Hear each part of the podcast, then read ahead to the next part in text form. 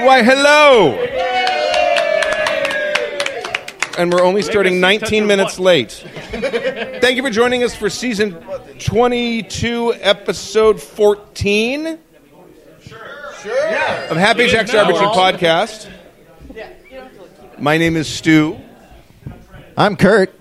That's really loud. You don't have to be that loud. I'm Kadave. Perfect. Very good, Dave.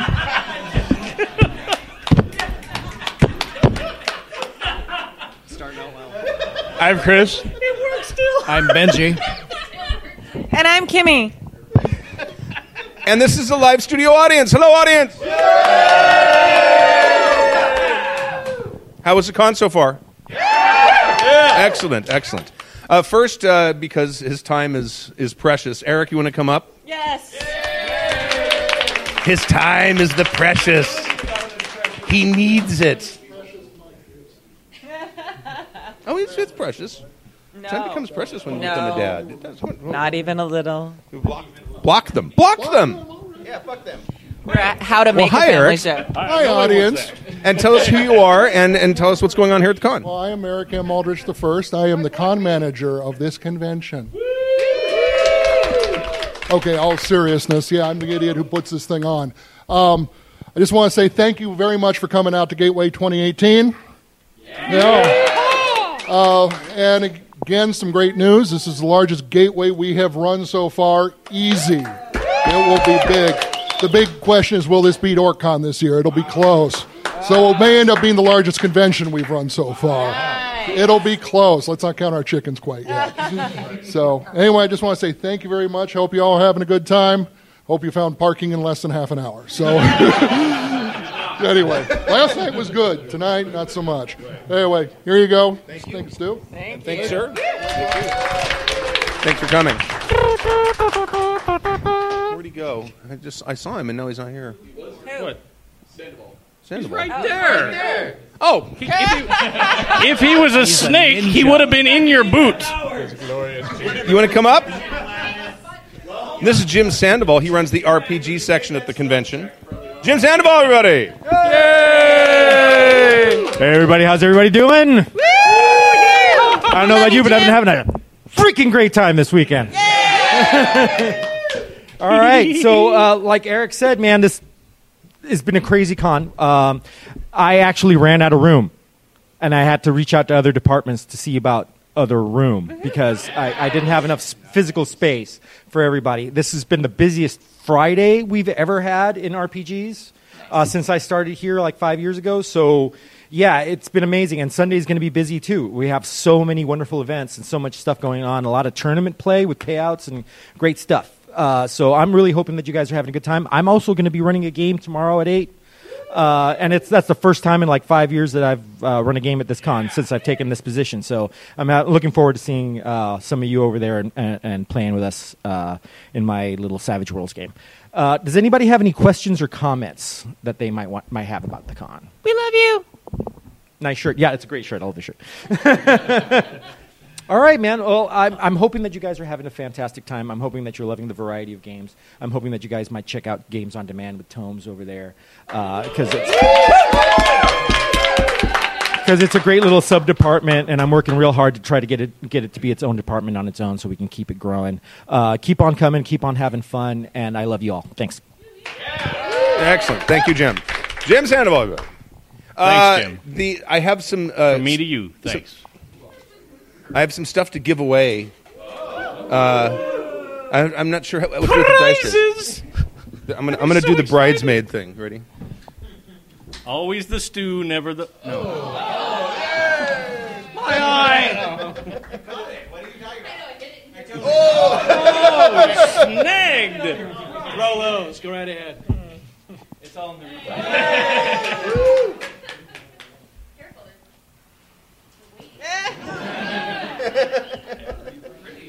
Do the thing. You're- It's your first time at a conven- the convention. Right.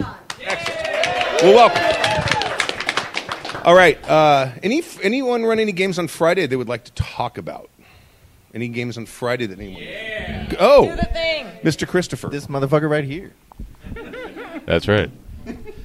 Yeah, I ran two games. I actually I don't know what I did this this, this time. I decided to run all the games. I did get to play one game, but uh, on Friday I play. I ran two games. There was uh, at the two o'clock hour. I ran sixteen candles. Aww. Sixteen candles. So uh, I think we've talked a lot about ten candles on this cast. We do, yes. For those of you, We are fans. Yeah, it was actual play. I, I think that if, if you don't know about it, definitely check it out. It's it's by far my favorite game, and, and I play a lot of them. And this, it's every time I play it, it changes me in some sort of profound way, and I become you know lifelong friends with the people that I, I survived the uh, the game with.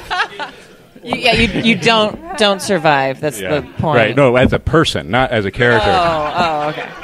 you know, I'm that's on Facebook, calling, texting. They, you all right, man? Because that was rough. And uh, yeah, I know. I'm okay though. Thanks for being there, man. You know. But I decided, you know, because the key mechanic of Ten Candles is that you, uh, you know, you have uh, all of the candles lit, and when you fail, the candle goes out, and this happens until it goes dark and you die. I was like, this is like John Hughes' movie. But wait, it's like, but the opposite, right? Because it starts off terrible, and by the end, you get everything you want. So I was thinking, why not, you know, 16 candles? we just do the 16 candles the game. So I reversed the mechanics. I posted on Facebook. I, I tagged Stephen Dewey, the guy who made the game. He said, Chris, no.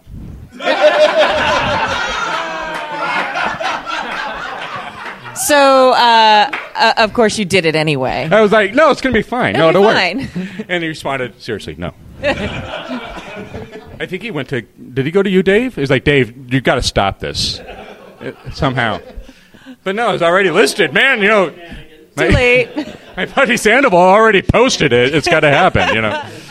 So, so we did it, and man, it was, it was, it was. I, I don't know. I didn't have to work. It was the best game I ever ran because I didn't have to do anything. I, I had an all-star cast. I just sat and watched, and it was. I wish we would have recorded it. It was, it was so good. It was so funny. Um, so that was that was the one game, and then I. Um, uh, d- maybe we should talk to the players. Yeah. Players. Yeah. I am trying to walk. I think um, there's one player here. Yeah, I, I There's played two that players. Three. Four. Get up here. Come on, move it. We have a lot of players in Game. All right, here. well, I'll, I'll fill some time while they fucking line up or whatever. You played in the game. Yeah, I played in the game. Yeah, you have to stand in front of Yeah, with yeah. Stu. Yeah, the, lo- the queue goes this direction, but you stand right here. It's very well organized. Come on, Joey. I don't know how it got that organized. There's a line. Fucking new guy over here. I said, come on, directions. didn't want to get- Stage presence. Hi. So tell us how, what, you th- what was your impressions of the game? Oh well, uh, I will hold. Stop moving the mic and I'll hold it. Hey, hey, hold this. You suck. Uh, no, the the game was phenomenal. I uh, I was really excited to join the game because I've only ever run Ten Candles. I never actually got to play. And then when I got there, I'm like, oh, so it's not Ten Candles. That's that's fine. John Hughes, that's cool.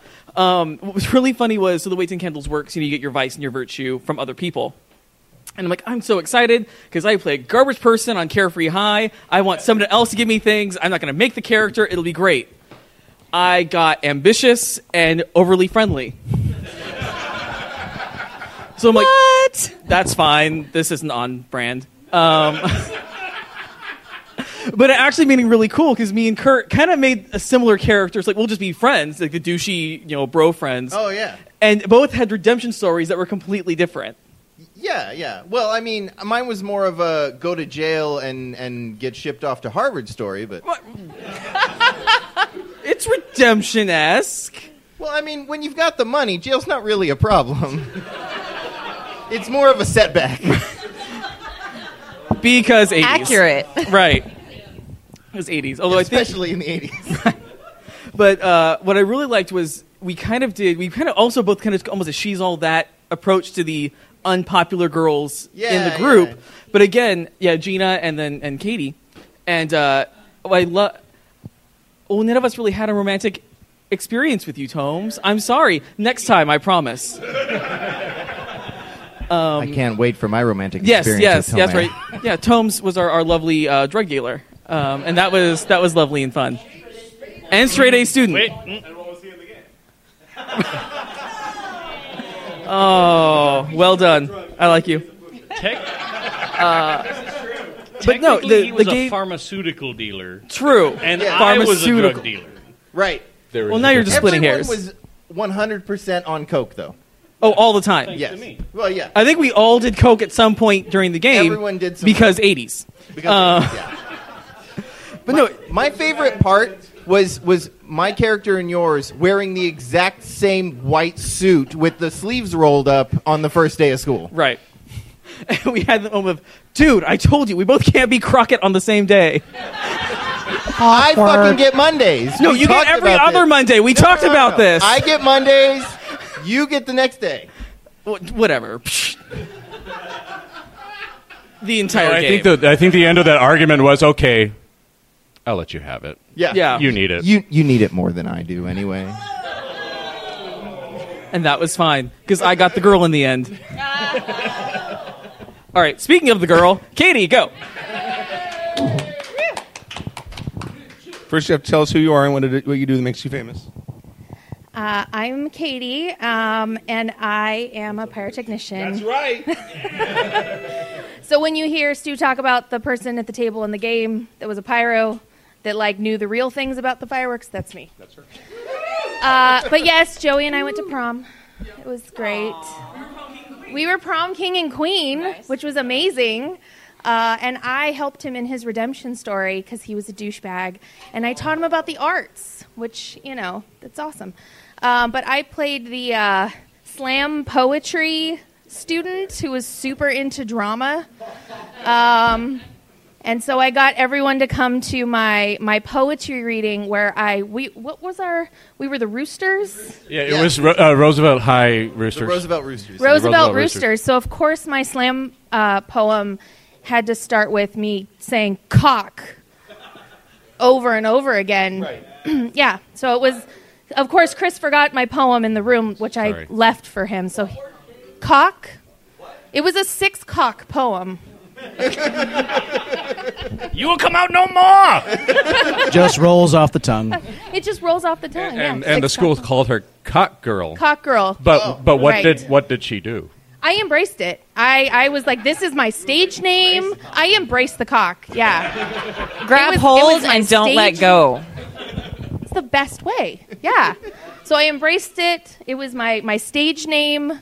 Everybody was shouting like, "Go cock girl!" When they were voting for me for prom queen. It was it was amazing. Yeah, it was Roosevelt embraced the cock. Yes, Roosevelt, definitely, definitely embraced, embraced the the cock. Yeah. Definitely. But I think Dave may have had the most interesting character in the game. Wow. What was that, Dave? Thank you. So I decided wife, that I was going to end up with. I'll explain it in a minute. I'm getting there. Uh, so I decided that I was going to make a character that was the super 80s futurist sort of kid that was the like in your head imagine for parents if it was Otho and Delia Deetz and they didn't have the semi-normal dad in the picture at all and this was the product. And like everything I wore was pointy and angular uh, and I had neon pink wingtips that I wore No, like like like literally, first day of school was a, a top that looked like a triangle that just was open on the sides like a poncho. but uh, so then I decided that I was just the like very anti everything school related because it was inane. So it started with the what was like the assembly, pep rally, Pep assembly, rally. yeah, yeah. And I don't know where it came from inside me, but it just was the like there. She got up to start talking about poetry or drama or something, and I just was in the back going, "You suck." And that just became the thing for the rest of the game. And then I didn't. I, I was prohibited from going to prom because of these outbursts. Oh. So I framed the vice principal with coke in his desk drawer. So he went to jail. You should be nice to assistant principals. They're good people. They have a hard job. Nope. How hard was it? Oh yeah. Yeah, we got our cup comeuppance. Because when Good. you got the principal sent off to jail, Oh, that's right. The new principal shows up in her pencil skirt and is like, "Everything is canceled. Right. You are all terrible. Nothing will return until you Well, get a for- 3.0 For Kimmy's benefit, there was some average. logic behind this. The That- entire school had a less less than 2.7. That is the power of a pencil skirt, people. extracurricular activities. None. Until this GPA comes back up. That no means secret nothing. location. We were just fucked. There's no secrets. 2.79. yeah. We pulled out of that nosedive for sure. All right. Uh, anything else about, about that game? Yes. Come over here. One hundred percent. All right, Wait, who are you? it's on. Uh, oh, I am Tomes, and uh, I am an indie RPG shill. Um, True. So, yes. Accurate. So, two things. First of all, they're forgetting to say something about another brilliant mechanic that you added to that game. So, in the regular 10 Candles game, you know, whenever something happens bad, you start talking about the next scene, right? So, you establish truths. In this case, that mechanic turned into montage. And so, in between, like every time Yes. something happened that forwarded the game, candles got lit and it was montage time. And montage meant that Chris hit a button and we got a new 80s song on the So speakers. good. It was insanely good. It was insanely good. So that that's not exactly. That's number 1. Number 2, Chris is saying like, "Oh, you know, I didn't have to do anything. I just sat back." I mean, that's kind of bullshit. We know that's bullshit. Like Chris was amazing as any of the NPCs and honestly, everybody just brought their game, but the best part was if you weren't in the scene, you were just sitting back and chewing on popcorn. Like the the one thing you need to know about this game is you have to bring popcorn because it will just be so enjoyable in between scenes. But yeah, it was fan fucking tastic. It was so good. All right. Just FYI, I made everybody for my song listen to the German translation of "Take on Me." oh, it's time, It was after, time time. after time. You're right. You're. I'm sorry. It was time after time. Time after time. Excellent. Yeah, well, yeah, you got it. Okay, It I'm generating random numbers between 1 and 24 because that's how many people are in the audience right now. Someone say stop. Stop. One, two, three, four, five, six, seven, eight, nine, ten, eleven, twelve, thirteen. Oh, you're making Oh, pick? shit. Okay, right. I get to pick. I know customization is important. Ladies and gentlemen, Shoes. There's a, a fine array of three dice trays with lids and staging areas. And you're going to take the Celtic Knot uh, or Ouroboros one? Awesome. And what's your name?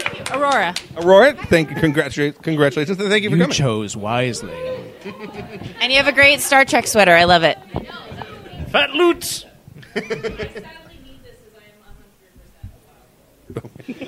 Excellent. All right. Uh, any any other Friday games? Any any more Friday games? Friday games? I, I had another one. Okay. I know what the hell. Go ahead. Go. Okay, so uh, the next game I did was The Godfather. The very one. I did this on this. This is the system. I talked about this before. inviting me to this game on the first day of your convention.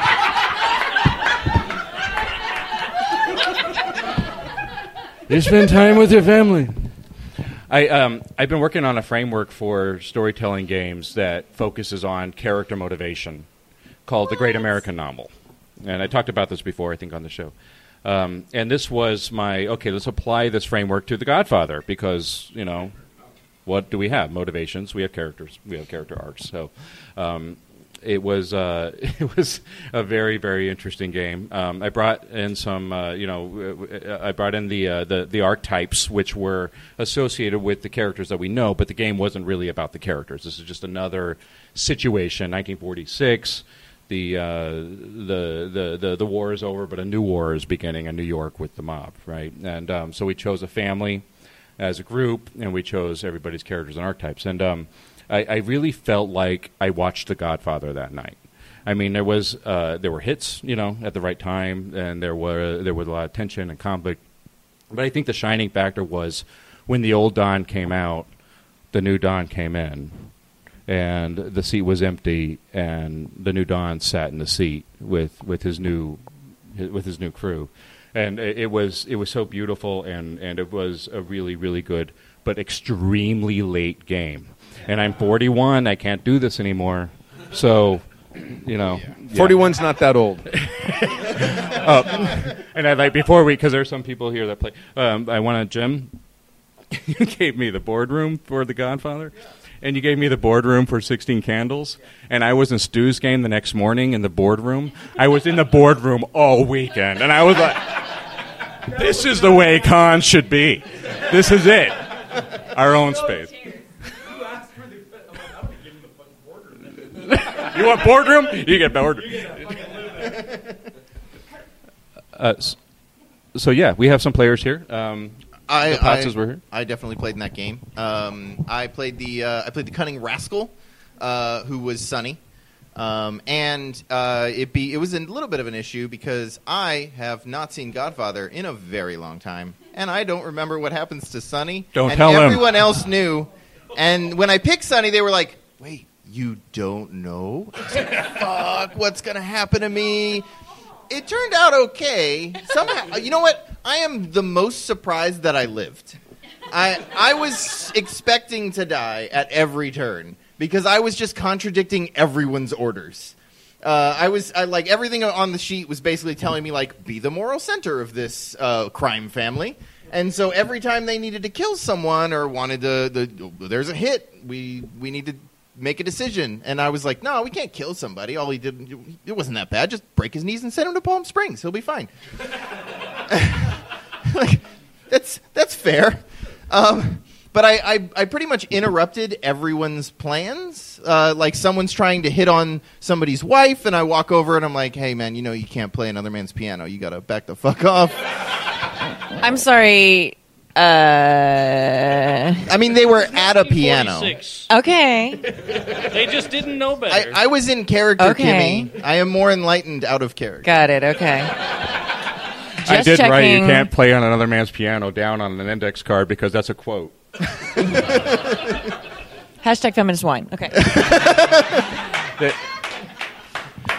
uh, uh, the, the, the, the story was, I mean, there was a, a really intense story going on because what happened was that Don, who's aging and kind of sick and over it, was letting his older son kind of take over the business, but the older son wasn't ready. Oh yeah. And, um, and there was a, a hit put on by another family on a friend of his that saved him in the war.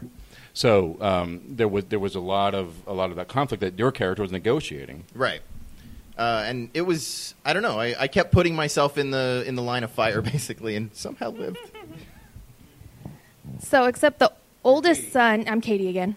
Um, except the oldest son wasn't the oldest son. He was the second son because the oldest son was a bastard, which was a playable character, uh, was one of the PCs, um, who was playing the piano with me. Um, Tickling the 'cause ivories. I was married to the legitimate son. Uh, and so the bastard son was the one that was trying to like weasel his way in there to the family. And you can't play another man's piano.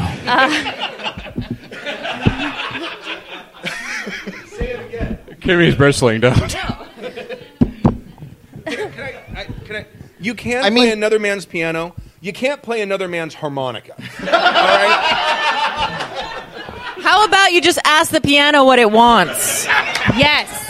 It's a piano. Ask the Kimmy. piano if it wants to fucking be tickled. You can play four-handed. Tappy just said you can now play it four-handed, everybody and wants that's to sleep accurate. with Victor Borge.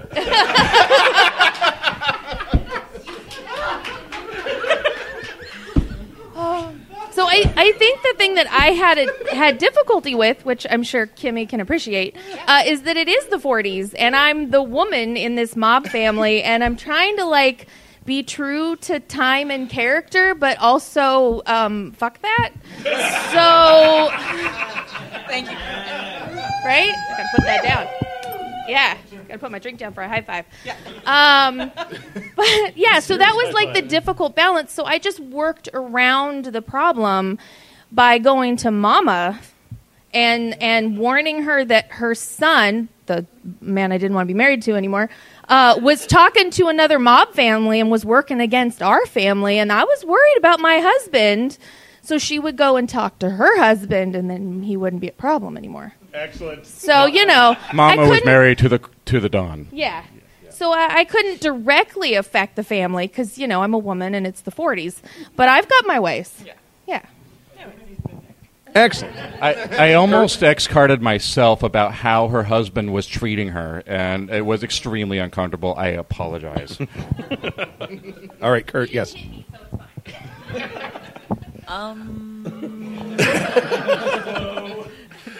Okay, so this is Not Kurt. Kurt. This is real Kurt, uh, not other Kurt. Who's at the fucking table, asshole? Yeah, who refused to come up to the table? He's the real Kurt. All right, all right, fair enough, fair enough, fair enough.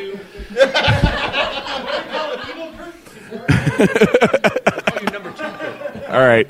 So I was, um, I had actually only recently watched The Godfather 1 and 2 for the first time in the last six months.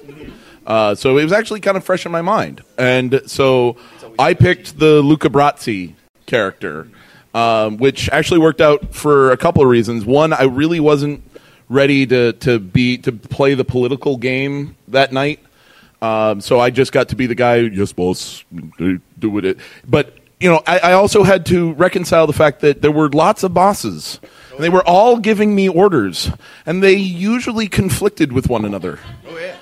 Like when Kurt and Katie and, and, and the bastard all gave me different orders and and my my one like creative element that I brought into this was the the bastard was playing the piano, and so it's like okay, so what are we playing? And I decide that um, whatever he's playing, I'm to like just quietly be there and singing along and so oh you know the the the, the mafioso's got a, a, a voice. What is he singing? Nat King Cole in the 19 it's like wait what you're you're singing gershwin as done by nat king cole at a mafia wedding it was Easter. it was easter that's right sorry not a wedding it was easter yeah that's we were right playing The Godfather. We were playing The Godfather. so uh, yeah no uh, it was uh, as as much as you might be surprised that you survived uh, I because I, remember what happened to Sonny, but I also remember what happened to Luca, and the fact that I knew through the entire game that I was expendable because I wasn't a member of the family. I just worked for you. I was really amazed that I survived. All right. Yes. Can I ask a question? Yes, you may. You have to talk in the mic, though. We can't hear. I'm, that's why I'm getting the mic. the intro. Oh, Who are you? hi, What's up? camera. Hi, what? Oh, oh my God, you guys are really making me nervous now. Um, hi, I'm Adam, longtime listener, first time caller. False. False. False. He calls a lot. He just doesn't get through the screener. For good reason. Um, uh, Christopher, I am just wondering if you will run this again, but actually do it married to the mob instead of The Godfather, please. The beauty about the great American novel framework, trademark, trademark Christopher Gray, is that it can be done in any story that requires human drama. So married to the mob. Yes, excellent. I am going to run it at GauntletCon, which is the Gauntlet's online con. where Everybody should participate in and look up. It's great. Uh, and I'm going to do Fargo. Oh, awesome. Yeah, and that was a vote by the community. I'm doing Fargo. It was between that and Reservoir Dogs. It was a really tight race. I voted for Reservoir Dogs. No All right. way. Hey, I'm Mr. Pink. Hey.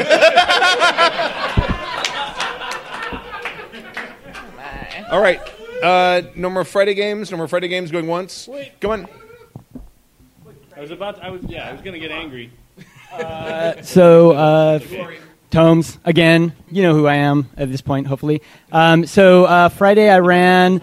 So, one thing, I, I ran a game, and it's like an indie story game. The pace was not super high. It's supposed to be kind of mellow and, and weird a little bit and whatever. I would have ran it at Friday at 2, but this fucker right here, meaning Chris, ran his game at 2, and I wanted to be in 16 Candles. That's ENnie nominated uh, Christopher Gray. He nominated Christopher Gray.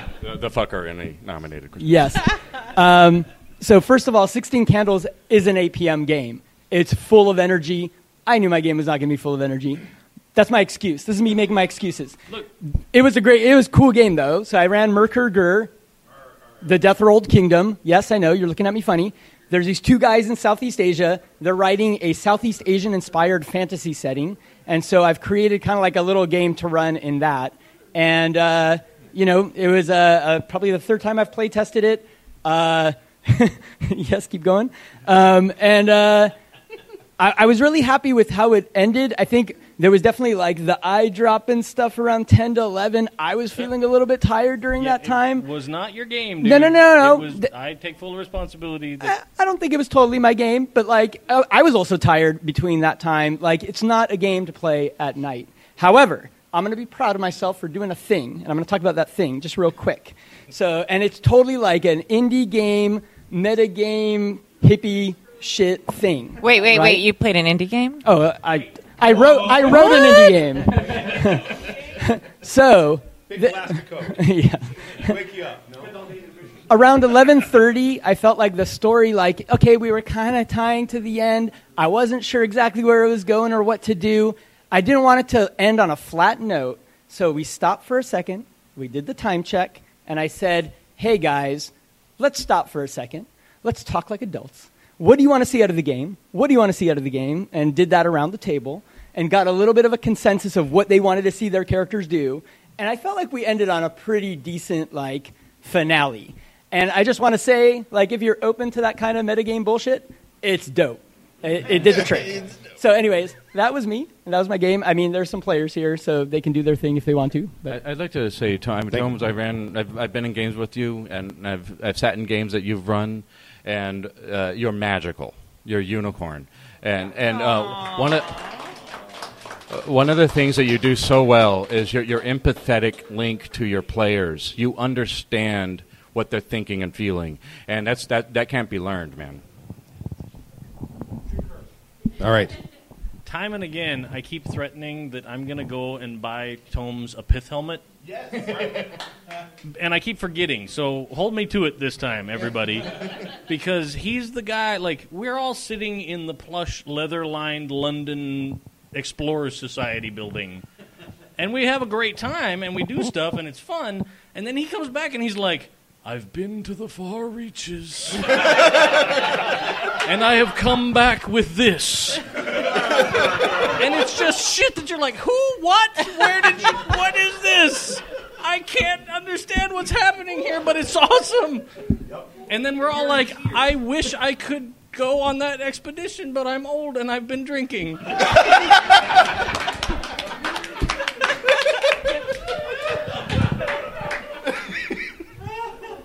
All right. Went up. And who are you? What do you do that makes you famous? I'm Andrew, and I'm famous for traveling a really long way to be here. Wait, wait, wait. Now you have to tell us how far you came. Uh, I come from Chicago, so Nice. four and a half hours by plane. That was delayed by three hours because we didn't have brakes. It's Yeah, I was yeah, gonna say. it's- it's That's been a weekend. Yeah. Uh, Merkurger uh, was pheno- phenomenal. It's a really cool setting about traveling down a river through uh, a kingdom of talking magical crocodiles who also fall in love. Uh, it it was it was great. It was very very light and loose when it comes to mechanics. The character creation was super fast and fluid, and it turned out that uh, we all fall back into our own stereotypes of Dave communing with nature and loving monkeys and uh, Well, so Accurate. That was the, the brilliant. The, the brilliant thing about it was like he laid out Talk these into the mic. I, I thought I was close No. enough. I'm so, all right. so he laid out cards on the table with some choices for our characters as we were making characters, and it was just and they weren't explained. There was no like, here's some rules about if you pick this, you get these powers or whatever. No, it th- was. this is hippie gaming This days. is something you get. Here you go. Have a paragraph. Yeah, no, it's not even that. It was, It was- here's a it title. was that's you. a word. But so like I ended up picking the macaque of Tui, And I was like, and then one of the options that you could pick for your talent was summoner. So I'm like, yeah, I summon like astral monkeys that swing through the trees and go gather stuff for me and all of that. Well, they were macaques. I was a macaque. Uh, but the part that was brilliant was, yeah, howler monkeys. Next time it's going to be howler monkeys, and the whole game I'm just going to sit there going, whoop, whoop, whoop, whoop, whoop, whoop, whoop, whoop, whoop, whoop, whoop, whoop, whoop, whoop, whoop. You suck.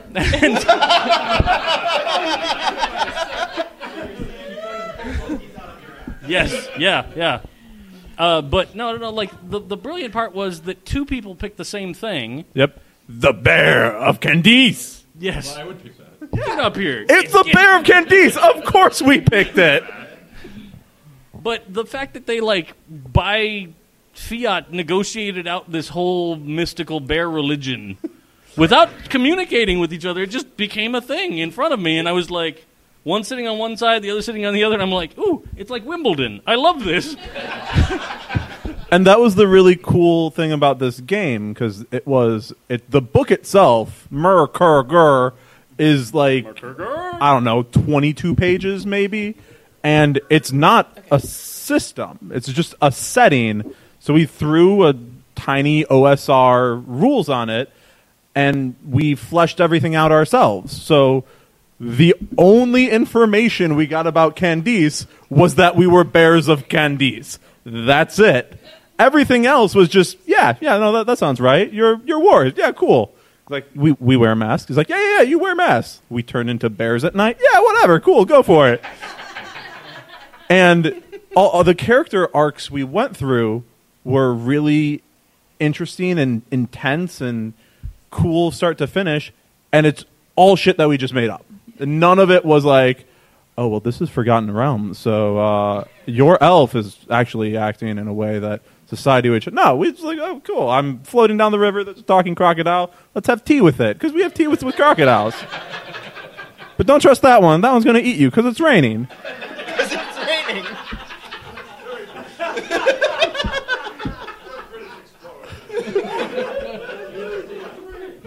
the the one interesting other experience I had in this game was it was the first time I played a mute character, and I did it accidentally. Um, we started, and my character was just kind of quiet, and then my other bear, Bears of Candice. that was the voice he used the entire game. It was that it was that volume when he was sneaking. It was that intense, even at night. And so I was like, well, he's the loud one. I'm going to be the quiet one. And when I talk, it's going to be great. And that just never happened. we got like two and a half hours in. I'm like, I guess I'm just mute now. A witch took my voice. Tomes, find me a witch. and he did. Th- And that's the that's the beautiful. When we were talking about the ending, one of the things I said, well, this witch took my voice. There better be a witch in the finale, Tomes. Make it happen. And he did. We we all talked about what we wanted to see out of the game, and we all got approximately what we wanted. And uh, then we had this really cool epilogue, and it's just like it was a, a game that we knew nothing about. Literally, it was M R K R G R Tomes. I'm like, yeah, okay, I'll play that. it's got tomes on it. Yeah, How yeah, could no, you go it's- yeah, no, uh, it's a weird indie game from Tomes. Yeah, I'll sign up for it. Um, but through through the entire process, it was really interesting seeing how everyone role played and reacted to this weird, bizarre setting, and uh, it was one of the coolest experiences I've had at the convention. Also, my other bear is here, and I will let him talk now. I'm Robert, and I've been coming here for a while, following Tomes down in Games on Demand. I guess I have to stand on the X. I know this is new. Who is your daddy and what does he do? Get on the face mics. Face mics. Who is it? All right, so yeah, this game was kind of crazy. I didn't know what to expect from it, but I have faith in Tome after, like I said, we've been running down in games on demand for the last few years. So I figured it would be something awesome. Uh, the fact that there were no vowels in the name of the game was probably an indicator that something different was going to happen. Uh, or Kurgar. And uh, like the, the, I've got to again give props to the table. I think you know the other three guys really kind of just jumped up and made that game. Having I've never played in a game where somebody did so many funny things and never said anything during the game. and the sad thing was they left me to interpret. all of his little pantomimes, and I think the other two players got it, and I would just be like, "He says we should go fight now," and he's like shaking his head, and I'm like, "Now."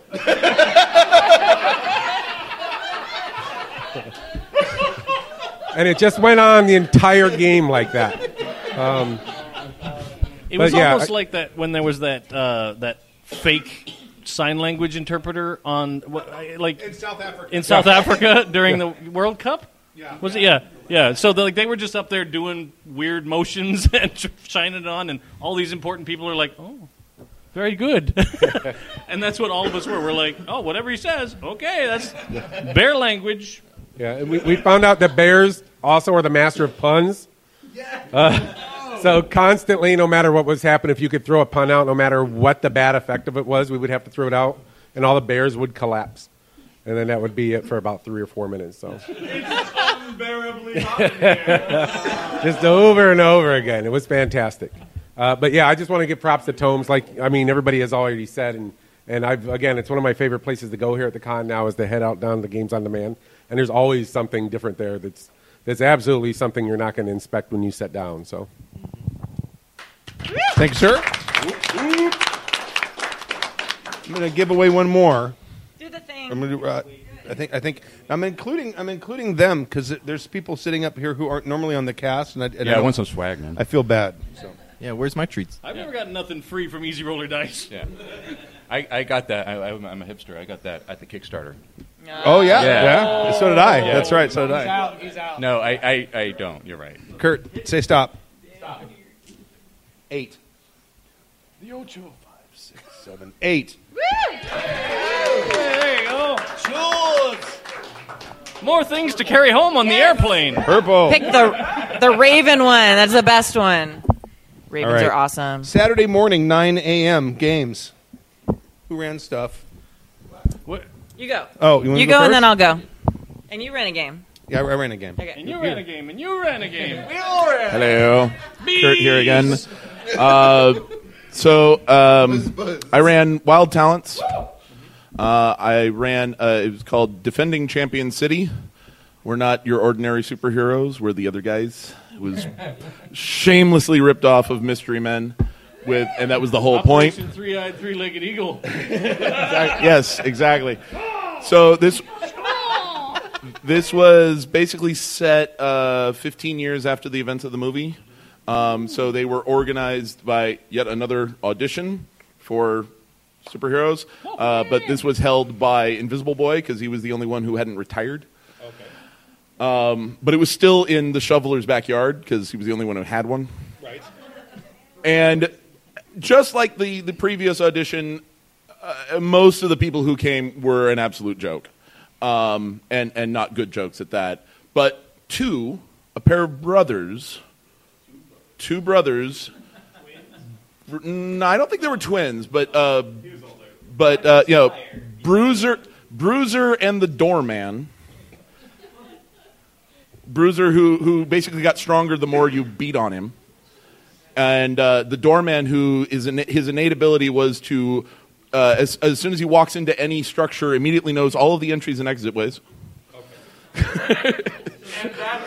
And that's it. That was his power. That, that, that's it. Right? So they were the two who were like okay yeah you look like you could uh, you, oh and you're a package deal. All right. So the bruiser is a good guy but when doorman all right we'll, we'll bring you in as a and this game was absolutely proof positive that it it may not actually matter how much or how little or how good or how shitty the GM's prep is. if the players are good, it's going to be a good game. Amen. And I had two awesome players who are both here. Okay. all right. Uh, so yeah, but both of my players are here. I just had the two players, and we had basically a buddy cop kind of uh, game, um, and uh, they're both here. So I'll let them. Excellent. Yeah. Andrew. I'm back. Wild Uh, Talents is this awesome, by the game way. was the first time I played Wild Talents, and I've only been trying to play it for like seven years. Mm-hmm. So thank you for running it, Kurt. Uh, I played the doorman, who again, that's all I did. I had I was a security guard, so I had some skills related to being a security guard. No weapons, no powers other than. playing it, and that's not all you did. You were Wait, like essential. You have to talk Uh, into the uh, mic. okay, uh, we'll, we'll- we'll get there. But um, the the the system was really super cool. I know we've talked Wild Talents. I think like maybe once on the podcast. I've never heard of what's, it. What's Wild Talents? Wi- wild Wi- Talents. Wild? Yes. Don't know anything about it.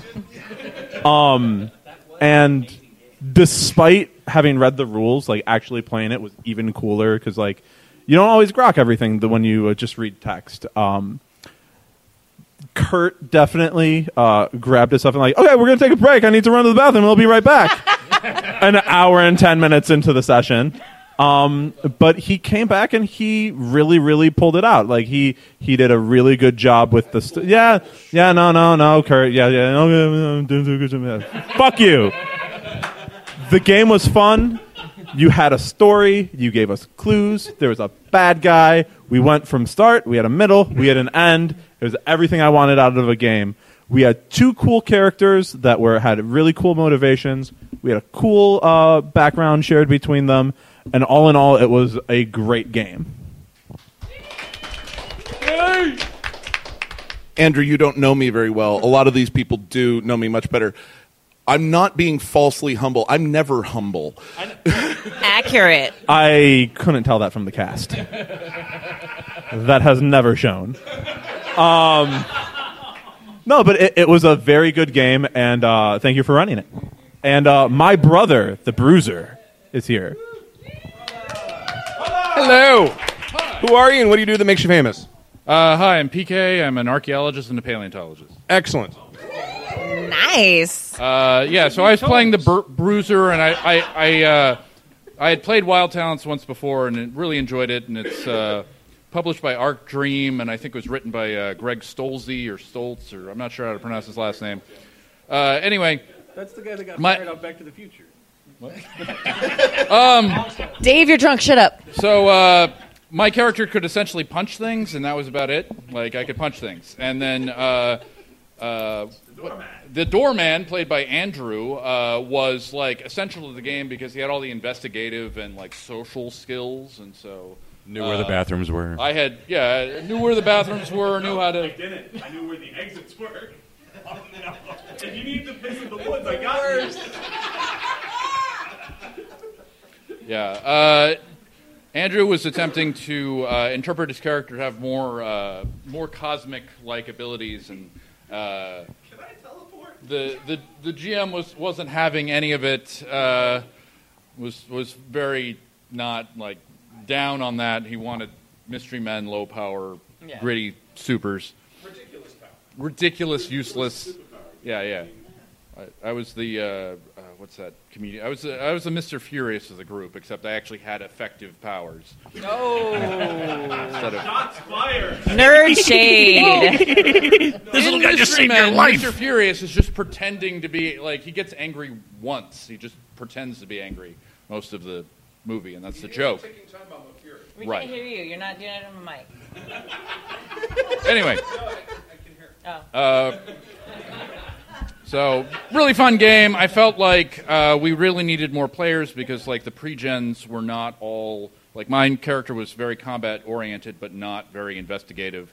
If uh, I, I I kind of feel like if you uh, uh, run that again, you should modify the characters so that each one is has some investigative abilities if they're going to be going up in uh, mystery. Uh, yeah, that's about it. Thank you very much. I'll go next. Go. All right, so I ran a game this morning. My name is Kimmy, and none of you have ever heard of me. Uh, I ran a game this morning that none of you have ever heard of called Demigods. Um, it was very exciting. Uh, one of the great things about Demigods when I run it at conventions, I always do the character creation at the table um, because it's so integral to the connections between all the characters. And if you've ever seen any of my one shots or anything like that, um, the process only take it, it usually takes about forty five minutes to an hour, uh, but it really creates the story because generally I don't do much prep ahead of time. Uh, I'm sure you're all surprised. but the story.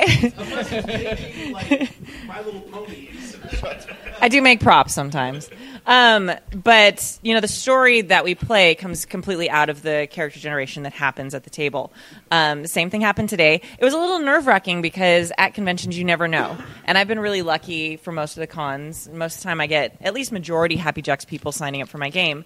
Today, that was not the case. So I have these people coming in who I don't know. They're strangers, and I'm like, oh, good, people I don't know. That's great. I'm so good at that because I'm a nerd.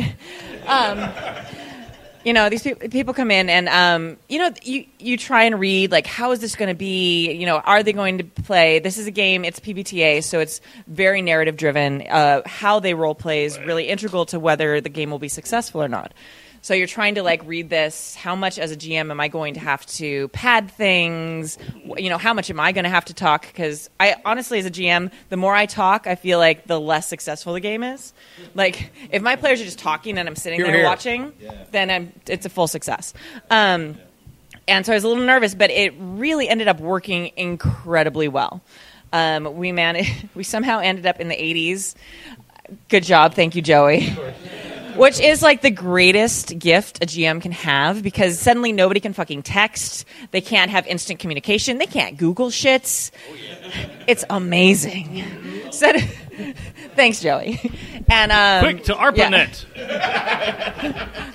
I'm sorry, Steve. I couldn't hear you. What did you say about being old? I lived through it. It wasn't. Oh, I googled it.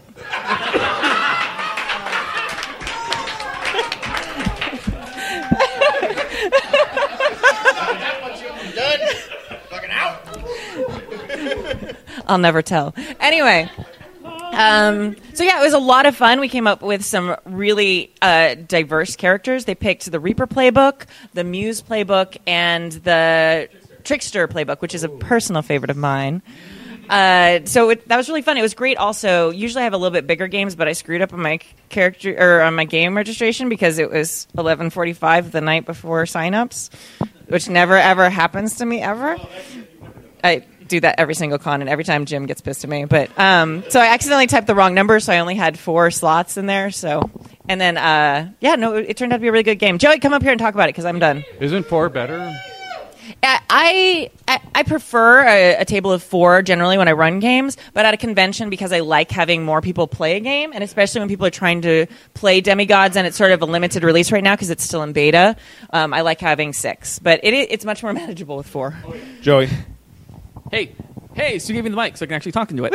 Um, so, uh, totally my fault. It was set in the 80s, kind of. So, when we built our characters, we determined that we had. I was playing the Muse, and everybody can be shocked that I'm playing a social character.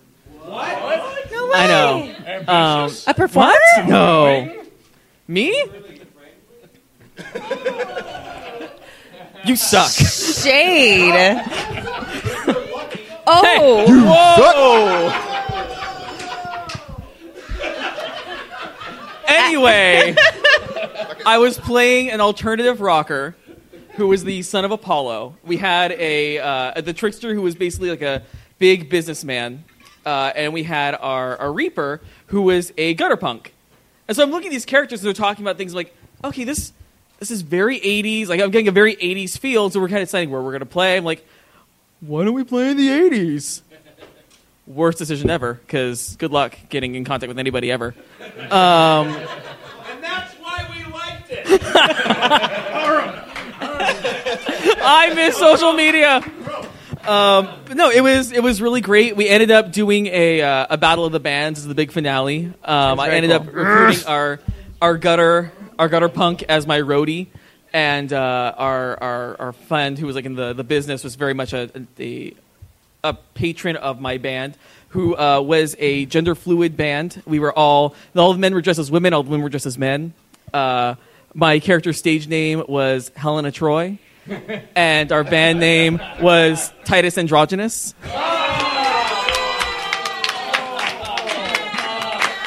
Thank you. Thank you.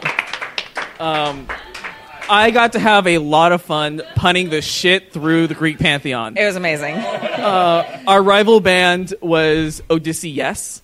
Oh my god. And uh, my band's big song was uh, Achilles Heal My Soul. uh, This is what I'm talking about when, as a GM, I just don't talk. I just like, good job. Right. so was there like an Yes, adventure or something, or were you just? Well, yeah. So basically, there was this whole thing with my patron, you know, my dad Apollo, and uh, the other band was being patronized by Pan, and we had this huge battle of the band trying to screw each other over. Uh, basically, because I stole uh, Odyssey's drummer because he was a much better drummer than mine was, and mine kept dying and kept getting reaped by my Reaper. Yes. No, no. All of my drummers played for Spinal Tap. There were four drummers, and they all just kept dying. That right there. That right there is so the state. So I finally definition found of leaving like it the all world's on stage. best mortal drummer, and I seduced him over to my band and convinced him that I was in love with him, so he'd stay in my band. Uh, it was awful. I'm garbage. I am repetitive, um, and that's fine. Uh, but no, we did the Battle of the Bands. That was a lot of fun. Uh, The other band ended up being lip syncers. Oh yeah, that was a big thing.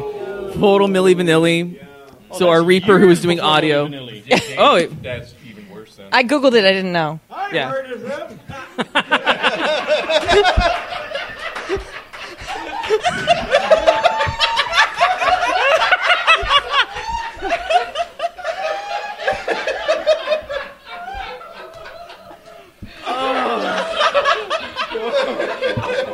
Know your moment, man. That's the definition right there. oh, damn. I can't follow that. Um, I, I will. I will just say the only reason I would ever get up for a 9 a.m. game on a Saturday is to play with Kimmy.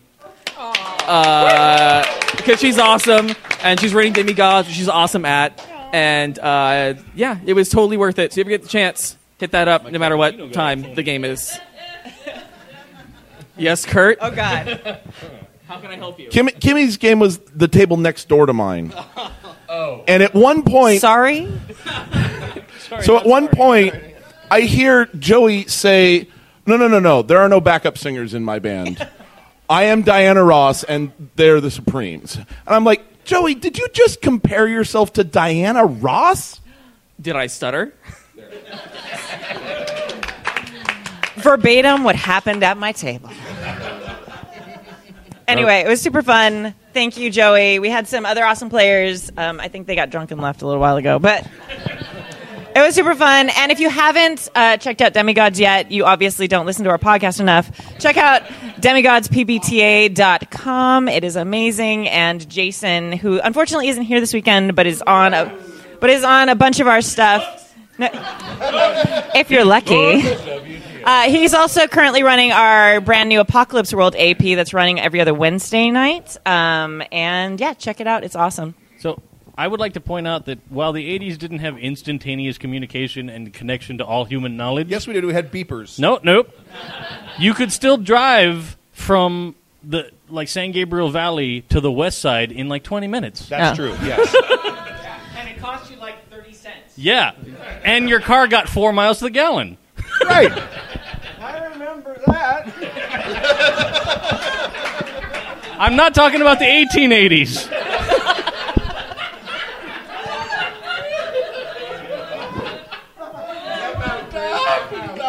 Uh, Saturday morning games. Any other Saturday morning Uh, games? I, I ran a Saturday morning game. You ran. No, you did. You ran. You went, do mine, I was going to do mine last. You gonna do yours last? Go ahead. I, I, yeah, I ran a. I, I actually wrote a game. Um, I wrote several games because I can't be still. Um, I, I I kept trying to write the game Forest Mother, Motherhood in a Dangerous Wood, which was an expand expanded version of my 200 word RPG submission, which was terrible. And uh, uh, I, I kept having to stop to finish Guns and Sharks because my brain would not let it go. That's more important. Yeah, I- I'm gonna have to run Guns and Sharks tomorrow. I Yes. I want to play Guns and Sharks. I don't know what it is. When? I wrote a game called Guns and Sharks. Dibs? Yes, you can.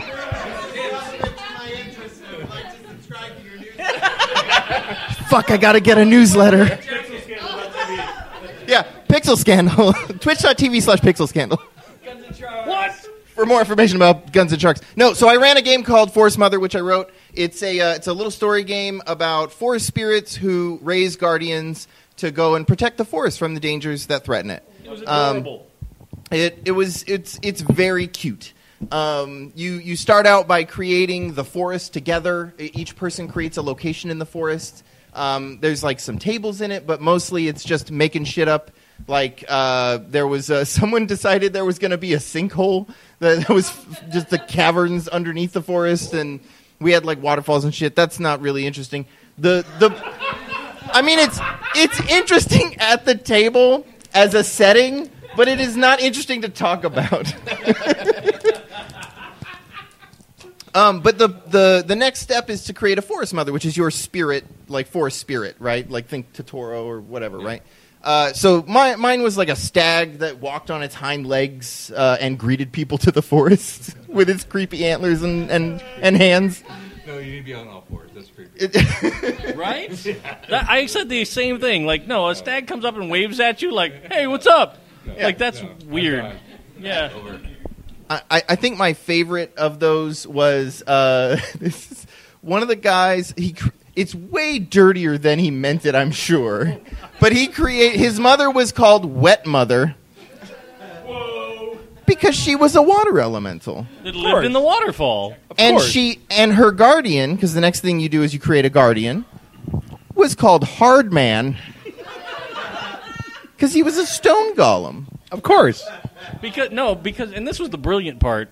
The water elemental decided that the art form that she loved best was sculpture because she would use water jets to cut stone into things and then she made essentially the statue of David as her guardian spirit that would wander around the, the forest and and fight for her.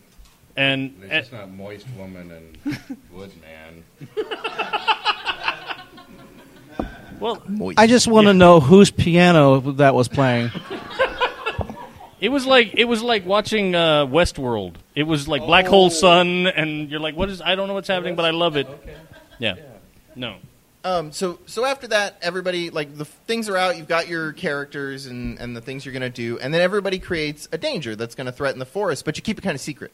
And then you put them face down on the on the forest locations. So when you send your guardians out to these locations, you're kind of surprised, right?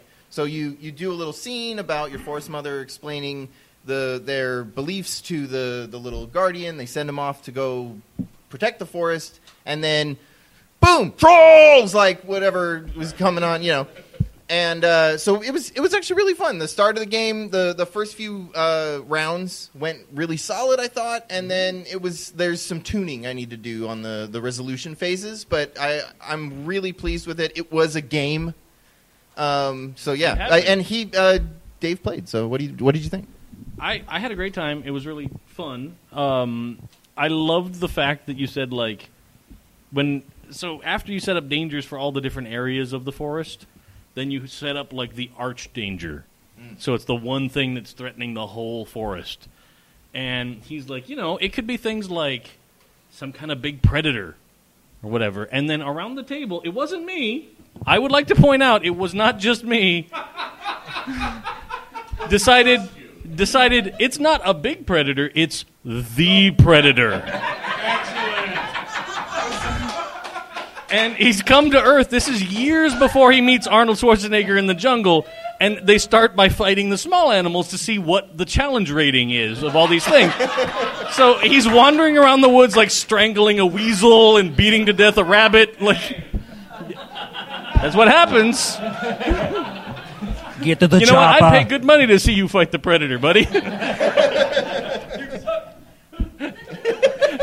so, so yeah, and then somehow he became he became Macho Man Randy Savage, the predator. Yeah, who was just suplexing all the animals. Yeah, in the so he was just going, "Oh yeah!" He's like, "Oh brother, it's time. I've come down here to fight some animals."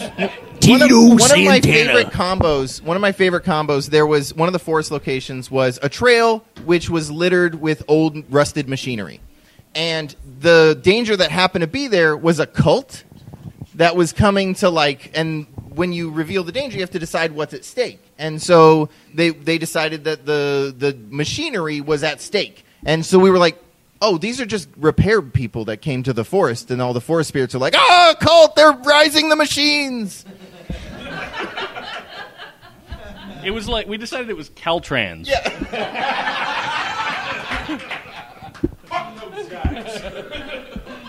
They suck. All right.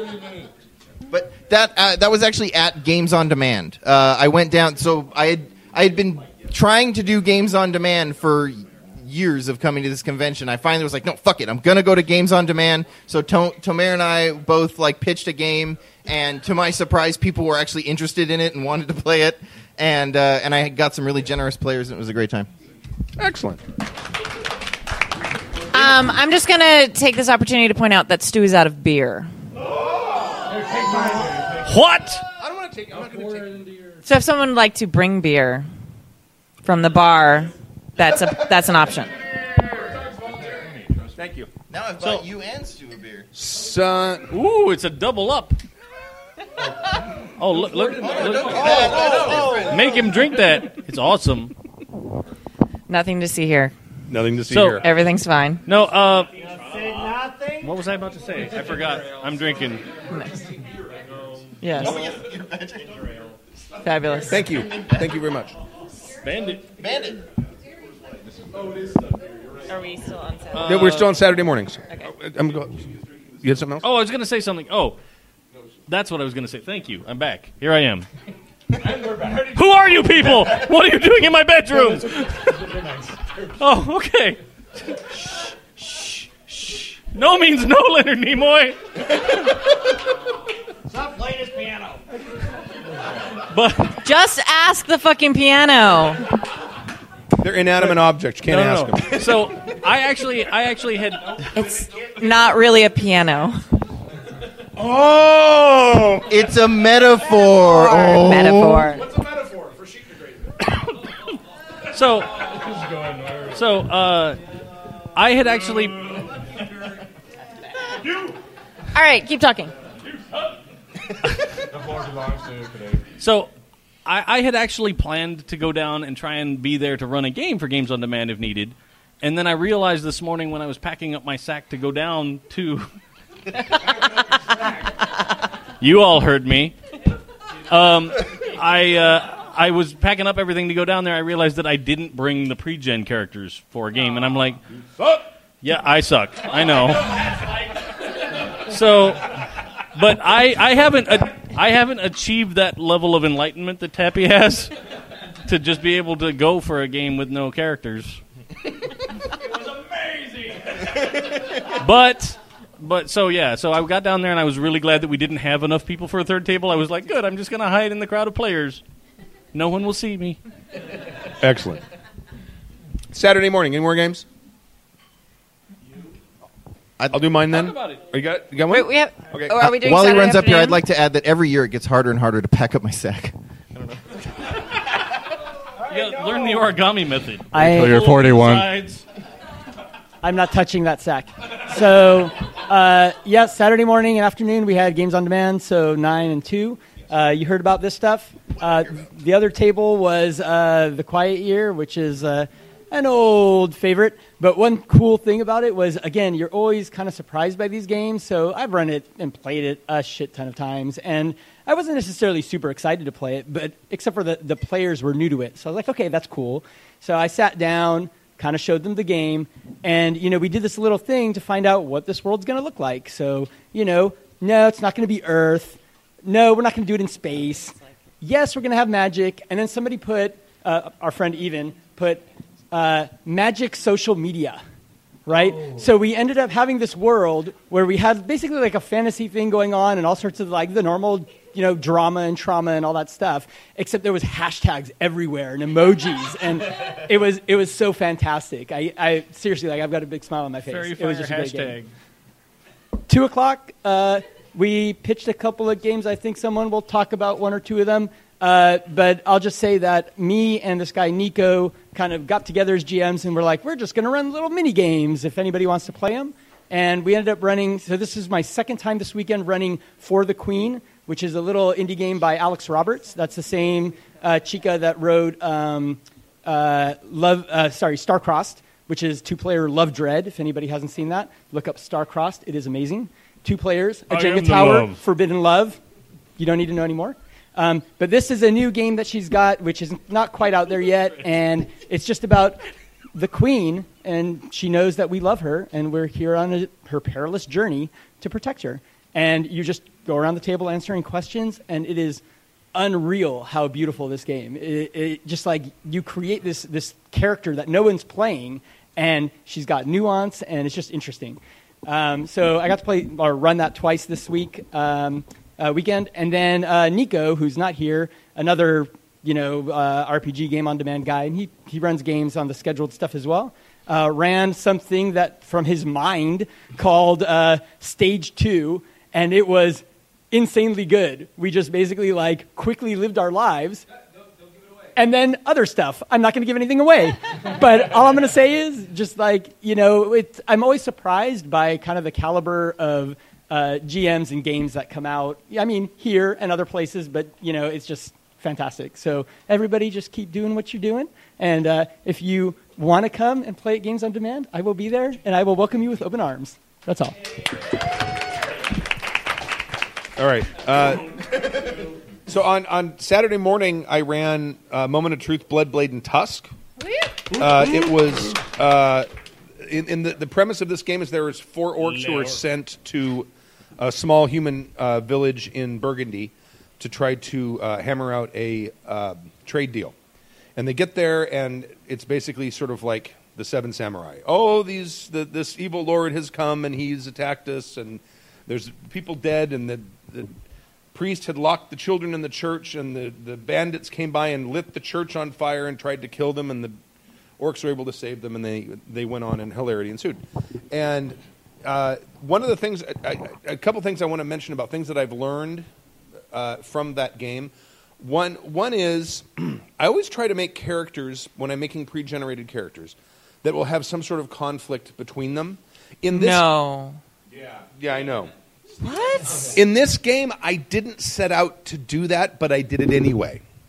It's like a bad tick. Because it, it right, Can't it's like a bad penny. Yeah, it is. I, I, I had two characters who were warriors. One was an old veteran, and the other one was the, the, the uh, one of the youngest younger children of a warlord who had yet to see battle. So he's trying to prove himself. And still hasn't. and still hasn't. and then uh, on the, the other side of this rift were um, an orc from the sage class, and uh, he basically was more sort of like a he was kind of a face character. Would you say was kind of a face character? And then um, the other the other orc was a shaman who was the mother shaman, who's basically a healer and a pacifist. Well, uh, the mother creates, not destroys. Exactly right. So, um, and then I, I ended up rewriting the game about an hour before I ran it uh, because I looked at it and I'm like, "Eh, I need a, there needs to be a twist. So I came up. Yeah. Well, I had written it. It can be done. I, I wrote it. I had a. He said rewrote. I rewrote it. Yeah. I had a I had a game and I'm like, "Ah, I don't really like the way it, it needs to flow better. So wh- over breakfast, I sat down and made some notes and came up with the little twist at the end of it. So. But if there's any of the players that want to say anything about it, now is your chance. I was in it. And you got to come out too. Um, yeah, I played the the shaman, um, and I, I loved that these were orcs with complexity. So I decided to really own that, and I you know I played a female, uh, you know, uh, sort of a young but very well trained shaman that was, and it was was required by the uh, by the character that that she was pious and and that she would not uh, kill. She, she was vegetarian. You know, I mean, it was very specific. So I was I was in this cabal with a couple of warriors, and a lot of my conflict was about mitigating that. You know, and saying, you know, we, we really need to move past this. We're we're we're we're, have, we're, we're in, in danger of losing our society, and we have got to get past that and become better people. Um, and fortunately, I had a sage with me that, that helped with the argument. But um, one of the things that really struck me was that the character was really fun, and I, that was one thing. But the other thing was uh, the, the I got I played the magic. So, you know, I've been you know I've been listening to the, the cast, and I know that this is a work in progress, and the, the magic system was the best part of the experience. It was really, really fun. Um, yeah, I saw a list of spells, and so my 5e turned on. I was like, okay, I cast fog, you know, whatever. But then I was like, wait, no, wait, there's some complexity here because you gave me the whole file. So I started looking at not only what the magic was, but where it came from and the lore. Um, that it's not just you know casting spells. That you're, you're, there's a formula in place, and that there's forces that you're dealing with. There's several forces, and these forces are actually skills. So each force of magic is a separate skill that can be combined. And oh, by the way, I can improvise. And so I spent the entire time improvising. Uh, the problem, though, there's a problem when you do that. Is What? entropy. Um, so what ends up happening is the more that I used magic, the more chance I would have that the magic would lose control, and um, it went quickly too. So um, I spent most of the time bleeding from my nose. but um, but I love the freedom of being able to say, I'm going to get this falcon to come to me, and I'm going to see from the falcon's view, so that we can see what's going on in the in the world out here, and um, and, and and have a scout. I, I love the freedom of being able to. This church is on fire. I'm going to blow in air and water and smoke, and um, that turns into steam. Air, water, and mist that turns into steam. And uh, it was just the, the freedom as a player to just triangulate the formula of magic. I, I, I, I loved that. And it's something I want to play again. And so, I, I yeah, congratulations on the magic system. I know you've been struggling. Uh, it's great. Yeah. So uh, I played uh, the Sage uh, in that in that group. So it was basically Reason versus What? Well, This guy? And so uh, the I just want to kill something. the, the entire game that was it. Him and the young orc, or him and the old orc, actually, were just trying to kill everything they could. Um, and and myself and uh, the shaman were trying to convince them that orcs are really about hugging trees, uh, and that Advancing civilization for the best of our kind. Indeed, advancing while we hug trees. do like to hug trees. There was no tree hugging mentioned. I did not sign up for that. But they did consent, Kimmy, so it was okay. They- Consent is sexy. Uh, so again, the, the magic really stood out on this, and we had talked about even after how well this would fit into like a Cthulhuist kind of game. You could really use it for insanity. Um, and my hats off, like Stu always finds a way to, to let me think I'm in the moral high ground, uh, right up until the point where I am not. Uh, so, so at the very end of the game, we're, we're finally turning loose our, our warrior brothers to go deal with the bad, bad guys. And the, the big bad is on the peak of this bridge. Uh, and we go charging up and we tackle down the nun who's protecting. In our defense, she looked like a fucking assassin. Okay, she was our first target. She Hold was on. wearing black. I said there was a figure in black standing in the middle of the bridge. That's all I A said. A figure in black. No, no. I grew up Catholic. Nuns can be evil. so, so we, we did tackle her before she flew away. Uh, and what was the nun doing? she she this is of course this is just to add the insult of us tackling the nun. Uh, she was collecting grain for the half orc children that no one would take. So Oh man! I did not tackle the nun. Not for lack of trying. uh, no, Because I rolled badly and missed. Yeah. And this setting again, like I'm so excited. I, I saw on the back of the rule book, Stu was very kind and printed up uh, the rules for this. And on the back of the rule book, he's got it laid out where he's going to have his vast dominions uh, setting coming out for this, uh, and then the Cthulhu. I'm kind of chomping at the bit to see that one come out. Just uh, Yeah, I really think that the entropy mechanic and the, the insanity mechanic are very similar. Yeah, yeah, no, but this was a great game. Thanks again for running, Stu. Thank you very much. Thank you very much. All right, want to do uh, the, the uh, afternoon game. Okay, so Saturday afternoon, I did a crazy thing. I played a game at a con. I know, right? don't even it's so weird. I never play anymore. games at cons. I only run them. Uh, so I played. Um, you've probably heard it if you've listened to the podcast for very long. Stork is the biggest fan of the Laughing Moon games, and Todd, who has created the whole system and the whole world, is here. And I'm going to embarrass him and make him come up here and talk about it. You can do the thing. Come on. So I just I just want to emphasize. Yeah, I want to talk about, and I just want to tell you how brave Todd was because he didn't know any of us, and he had Tappy and I walk into his game. And Todd, Todd is amazing, and he's like, okay, so I run, I run a narrative game, and Tappy and I both kind of nod, and we're like, we can do that. so, welcome. Thanks for coming. It's great to have you. You haven't been on the podcast for many, many years. Been, um, yeah, probably five years. Yeah, so welcome. Yeah, it's been a while. Yeah. Well, um, hey, thanks. I'm Todd. Um, they've kind of given my introduction already. I wrote a book Sorry. about uh, it's a fantasy setting called Laughing Moon Chronicles. Spun off a role playing game and then destroyed it. Talk closer to the mic. Um, all right, there you go. better? That's better. Okay. Um, this is a post apocalyptic game that I've got. And in listening to all the other games being played, I realized mine is sorely lacking. We don't have Godfathers or prom queens, or there wasn't a single piano being played. Uh, I mean, physically, sexually, or metaphorically. Uh, so, But I feel like you would have asked. I- you know, clearly there is still work to be done. Uh, but yeah, we had a lot of fun. I uh, when I do these conventions, and I've I've come to Strategicon for several years, and what I try to do is a uh, like a two or three part adventure. So if you're in on the first part, the idea is I'm trying to hook you in to come back tomorrow and play the next game. Um, with Kimmy and Tappy, however, I know I'm not going to have them, but from what I understand, you're giving your character to, to Stu, I think, tomorrow. So Stu gets to play my six foot barbarian Amazon. Sans, sans underwear. So That's why you're Kurt the second. Fucking harsh, man. it is a fantasy. You know, we would make shit up, so it's fine. It works.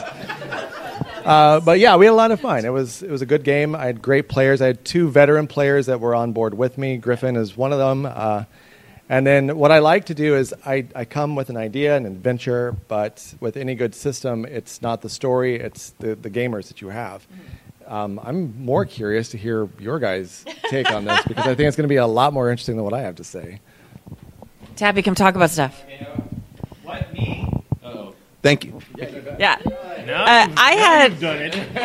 yeah, I had a, a, an amazing time. It was super fun. Um, I'm sure you're all shocked. I played a super badass like fighter woman. Very badass. I was. I took all the damage ever, and, and gave it back. yeah. uh, you go talk. Uh, hi, I'm Tappy, and uh, yeah, you, you may I, I've been on this this show once or twice. Yeah. Um, but I wasn't here uh, five years ago when Laughing Moon was on the podcast. Um, that says I was on my sojourn to the desert. Um, and so now back, this is the first time I've played a D&D like game in a very long time. Um, most of the games I play are hippie games or games Tomes would play. Yeah. You know, potato, potato. Who needs dice? Um, hey, the character sheets are holding you back, man. Yeah. Um, and so I had a great time. I had a fantastic time. Um, I it was a easy to pick up system. Uh, that was a lot of fun. And um, uh, when we actually got to like doing magic, there's like this one thing of like, hey, just tell me what you want to do, and we'll figure that out. Excellent. um, so I made. I I've been kind of on a punk kick recently for my characters. yeah. Here, come up here and talk into the mic because we can't hear you. Okay. Yeah. Yeah. Yeah. Share. Tappy comes to the table, and the, I've got like half pre-gen characters, but I really wanted player input, and you never know where that's going to go. It could derail the whole, whole game, or it could make the game. And Tappy decides he's going to play a dwarf, okay, but a rocker dwarf. Yeah. Like, yeah, yeah, like, but yeah, I, I don't want to steal your thunder, so by all means, you tell them. So, so I decided, you know, I, I've had um, uh, a lot of punk rock just in my head recently. So it's like, you know what? There's there's guns in this game. I want to play a punk rock outlaw Josie Wales.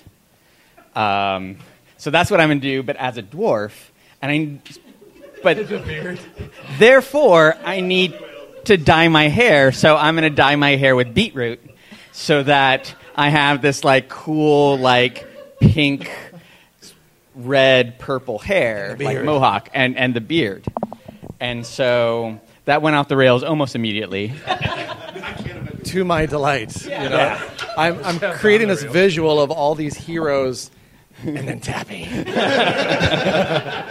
so he, he had a name for him, which is irrelevant oh. because we just simply called him the beat. The beat. oh, the rest of the adventure. No, but And of course, the beat goes on. Yeah. Oh, and on. And on, yeah. Until you drop the beat. Yeah. Yeah. But then I was on Amazon, so I picked up the beat. And then she picked it up.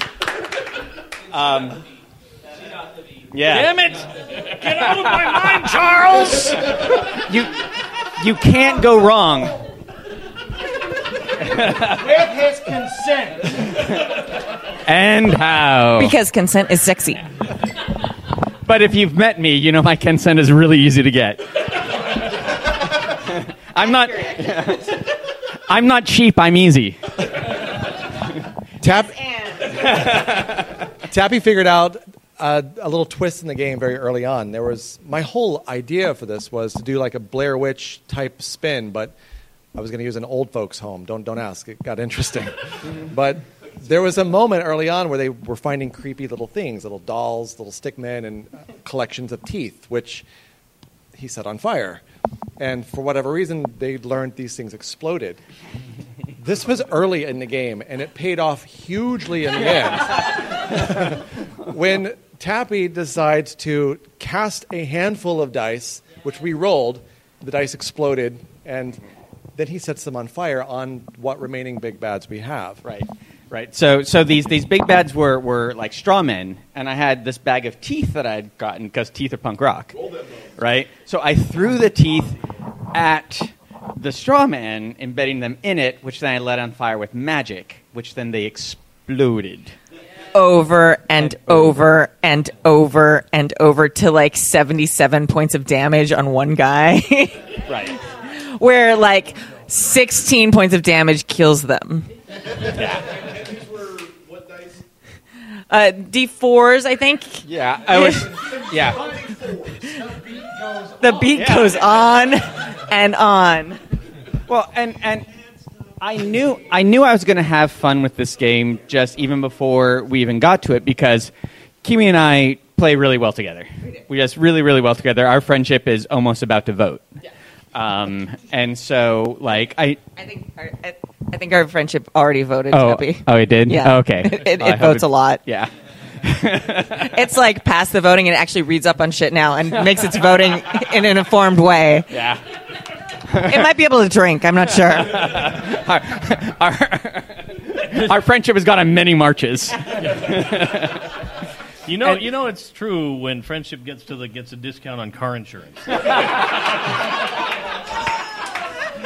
Um, but this this game again, I mean, I haven't played a, a D&D style game for a long time, so it's really fun to be like there's a puzzle happening as opposed to all of us yapping at each other and, and being hilarious at each other, but like a really real puzzle that's going on. And it was that was really great to like really piece that sort of thing together and get to it um, while Kimmy is being an epic badass, and also Very. Griffin, who is is fantastic, is being hilarious. That was great. And she she brought a brand new character to, to the table this weekend.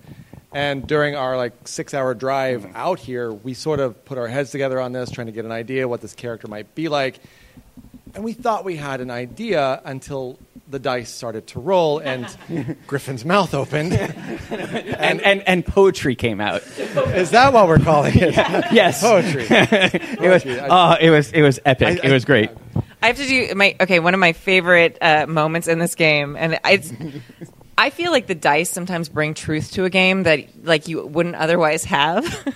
so, at one point in this game, Tappy kind of lost like track of what was happening. He and I were in a room with a woman who was specifically talking straight to us, like telling us everything. And Griffin and the other character were like listening outside the door, so they rolled perception to see what they could hear. Tappy wasn't paying attention, so he, he rolled perception. He rolled a nat twenty on a conversation he was having directly with this woman, where this woman was talking. Look at those active listening skills. And I was just like, the, like the truth and the honesty of RPGs came out, and it was just like the most profound moment I've ever had in gaming. Sorry, I laugh way too much. We, uh, we Bye, ended the Tomes. game- We love you. I, on, a, on kind of a big you moment. now. They're. You suck. I knew that was coming. Uh, with our with our current system, and it's different if you've played Laughing Moon in the past. Um, I don't like hit points. I don't like the idea that you can die because the dice tell you you die. It's a narrative system. So if you die, you get to tell me you die. And with this system, you have resilience and you have misfortune, which means all the bad shit that happens to you in a game. Kimmy, she basically died at the end of this game thanks to the exploding teeth incident. That's what we'll call this. Thanks, Tappy. You're welcome. Um, so Actually, epic. I loved it. apparently, I guess Stu is going to inherit this character. it's a very. We have a very small game scheduled, so you're fine. So it's You won't just miss a thing. Four hours of Stu with his head down on the table. He's got to be in character the whole time. Drink up, Stu. But it was a, it was a great time. I was so happy to have you guys on board, and you know, good times. Looking forward to tomorrow. Yeah. I, I kind of want to. Do you want to say what like you did at the very end of that? I, okay, all right. So this mechanic, there was a couple of really cool. Um, I haven't played this game, even though I've heard Stort talk about it a bunch of times. Um, there were a couple of mechanics I really liked. Um, I forget what they're called, the little chip things. But I'm sorry, Bandu points, um, and they basically determine your place in the initiative order. You can spend them though, kind of like you do bennies or, or moments of truth and things like that in other systems. But then that shifts your place in the initiative order, which is one of my favorite mechanics there because you're like, oh, I can spend this many and make myself hit. So my turn, like you know, or or up my damage on on an action during combat, but that'll drop me in the initiative order. And Which then fucking and cool. then they get to act twice before you get to act Yeah. again. And oh fuck. Oh fuck! Yeah. Maybe it wasn't worth it to do that. Like it, it became a really real system very quickly, and and it was super complex. Yeah. Like, it well, the com- system itself isn't complex, but the depth of it Yeah. is is really interesting. I'm really excited to kind of like crunch the numbers and like look into that. Tappy likes math. Uh, um, so It's my thing. Yeah. So there's the misfortune, which is kind of like the the alternative to hit points. Once you hit your your limit on those, you basically get to take narrative control of of what's happening. So I think I surprised Todd a little. Okay. So, like, I'm sitting there, my character is just like ripped apart all these evil things um, as I do. And um, I'm just laying, like, basically bleeding out on the floor of this village. Um, and there's this young boy who's been kind of our guide through part of it. And everyone knows as a teacher, I love kids. And that, of course, is the thing that I fuck with the most in games because that's what hurts my heart the most. Um, so at, when I get past that threshold, like I'm, I'm able to take like narrative control. So instead of like, oh, I'm in, I'm in pain and I'm dying, I'm like, okay, what can I do that will ruin things? what can I do that will be the most interesting narratively for everybody else? So I decide that this guide of ours is like this 12 year old frail, nice kid who I've bonded with because I've been protecting him, and I that was how I sustained a lot of my wounds is protecting him. Like I shoved him at one point in the fight into the inn and like slammed the door so he'd be safe during the fight.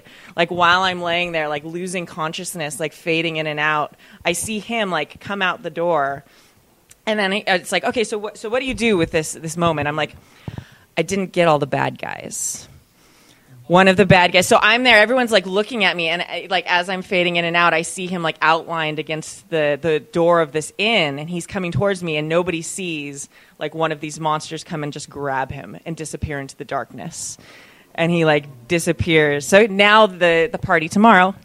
Stu uh, is now missing like their guide and the one who's like the most knowledgeable because he's basically been trained since birth to lead this party. And he's the only NPC that Todd that he's the only NPC that Todd gets to control. He's yeah. The the the he might not be dead. We don't know. I mean, it's Accurate. well. Im- imagine a likable twelve-year-old Giles. Yeah. kind of. Yeah, that's kind of what it's like. Who Um, sort of worshipped my character a little bit. So I was like, oh, like You're because my character my character is, is not you don't worship my character like my character has done a lot of dumb things i think over the millennia accurate but that's why we're friends That's fine. i get you into trouble you get me out of it oh wait we're talking about the game Oh yeah, the game. Um, but then, I mean, there's also Griffin's character, Yes. who was completely different than ours, and uh, and you may want to talk about that. Do the thing. I played a mess. oh, hey, so did I. Yeah, woo, high five. Um, I was playing a character who is a comes off across as a religious, faithful, uh, devout. You know, what is the word I'm looking for here? Zealot. Sure. And that's exactly what it was. Looks like and Mad Libs. I'm uh, yes. and they find me on the uh, on the side of the road with a broken wagon, and I'm like, I, I can't do anything. I'm stuck. This is the worst day ever. My character reacted really well to a woman who could not fix her own wagon. She was like, "You can't fix your wagon," and I was like, "No, I can't." And so she freed my horse. She was my savior, and I was like, "I will do whatever you need." and I was, and I was, yes.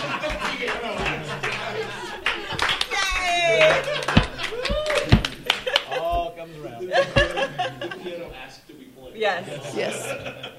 Oh yeah. Oh yeah. So I asked where they were going, and I was like, "Oh my gosh, what a coincidence! I need to bring my dead mentor there because I'm holding his urn." And so we did, and everything was a mess. I don't know. I don't know. disaster from then on. yeah. Um, basically, the character I was playing, um, she stole the literal cape off of her dead mentor's back, dead, dead mentor's back, and she wasn't really a religious character. She wasn't really who she said she was. So I was just kind of trying to fake it till I make it, but they kept figuring me out. Rats. So hilariously, I know what that's like. Yeah. Having a character who thinks that they're a cleric, mm-hmm. but are really not. really not. It's one of the best things to play, in my opinion. Yeah. So we had a really fun game, and I loved playing with you guys. So thank you. We had a great time too. Thank you guys so much. And uh, where can they find Laughing Moon and and uh, and Wheelhouse? Come to your yeah. Give Um, the info. You can do Twitter, Instagram. It's Wheelhouse RPG. I tried to make it streamlined and simple. It's the easiest way to find it. Yep. Nice. Wheelhouse RPG, excellent. Uh, let's let's go ahead and give away the last the last of the things. One, two, three, four, five, six, seven, Giving away more stuff. 11, 12, 13. People are leaving. The odds have 20. just improved. It, Anyone have a D20? What you gotta be fucking you think kidding we me. We're in a goddamn game con and no one has a D20?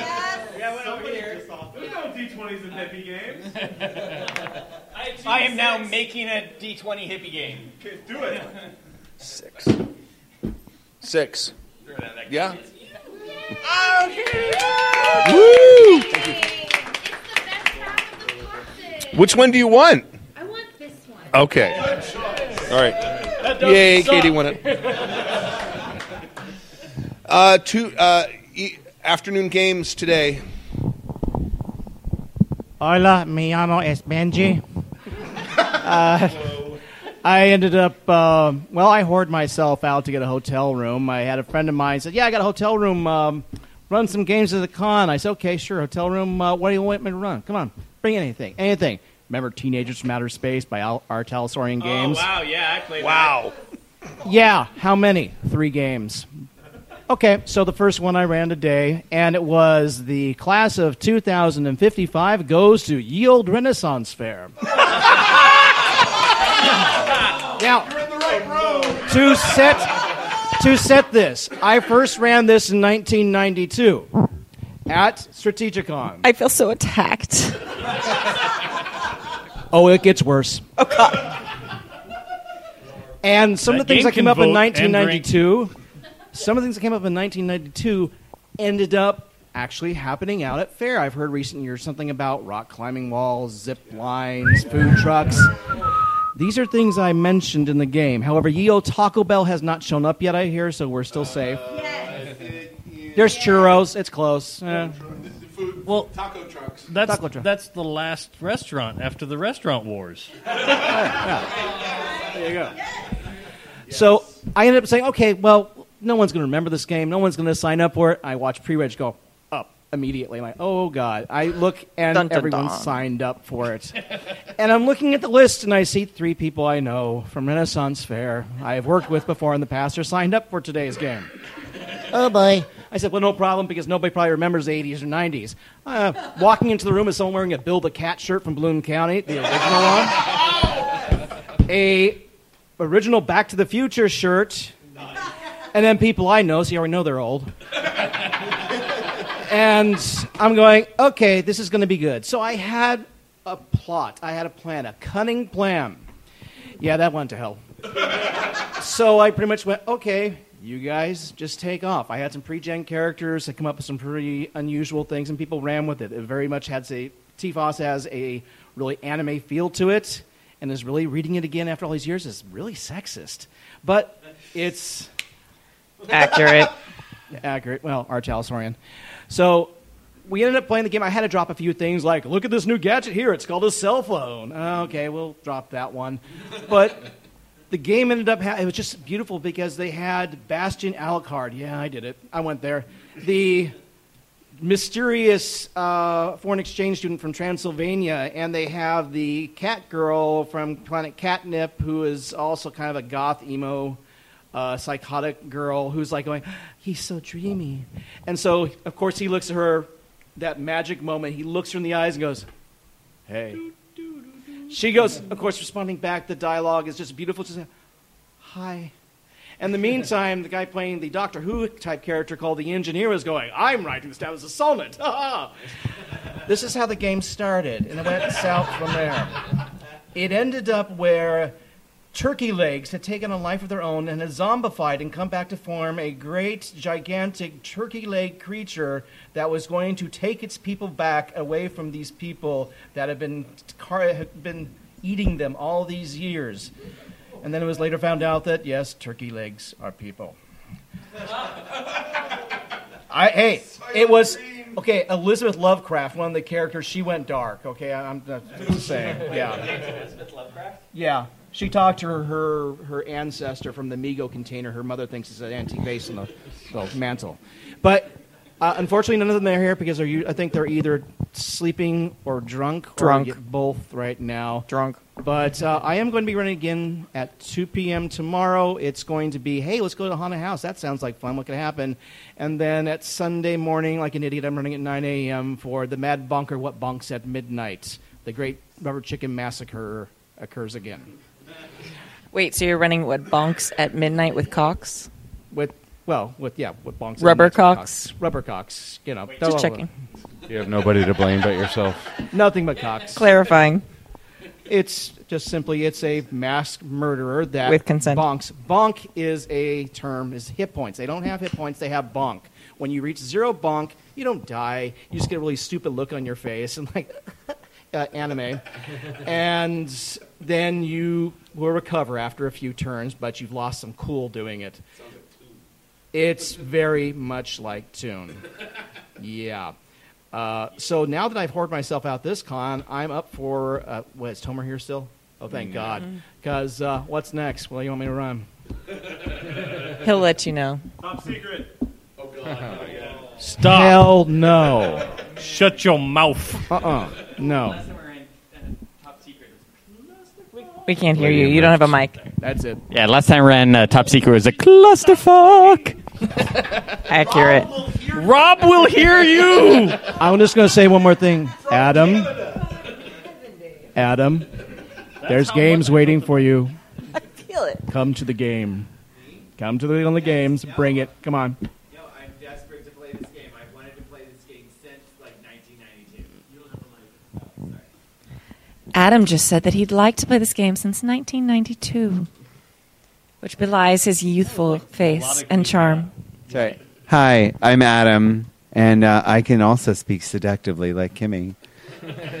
Not really, but I love you. Uh, no, no, he totally can. I totally can. So I first encountered this game when it originally debuted, which I don't remember the exact year, but I When think you were was 10. When I'll have you know, in 1992, I graduated from high school. You're still a young pup. That's true. Um, but no, I have been wanting to play this game for a very long time, for decades. When I first encountered this game, I've wanted to play it.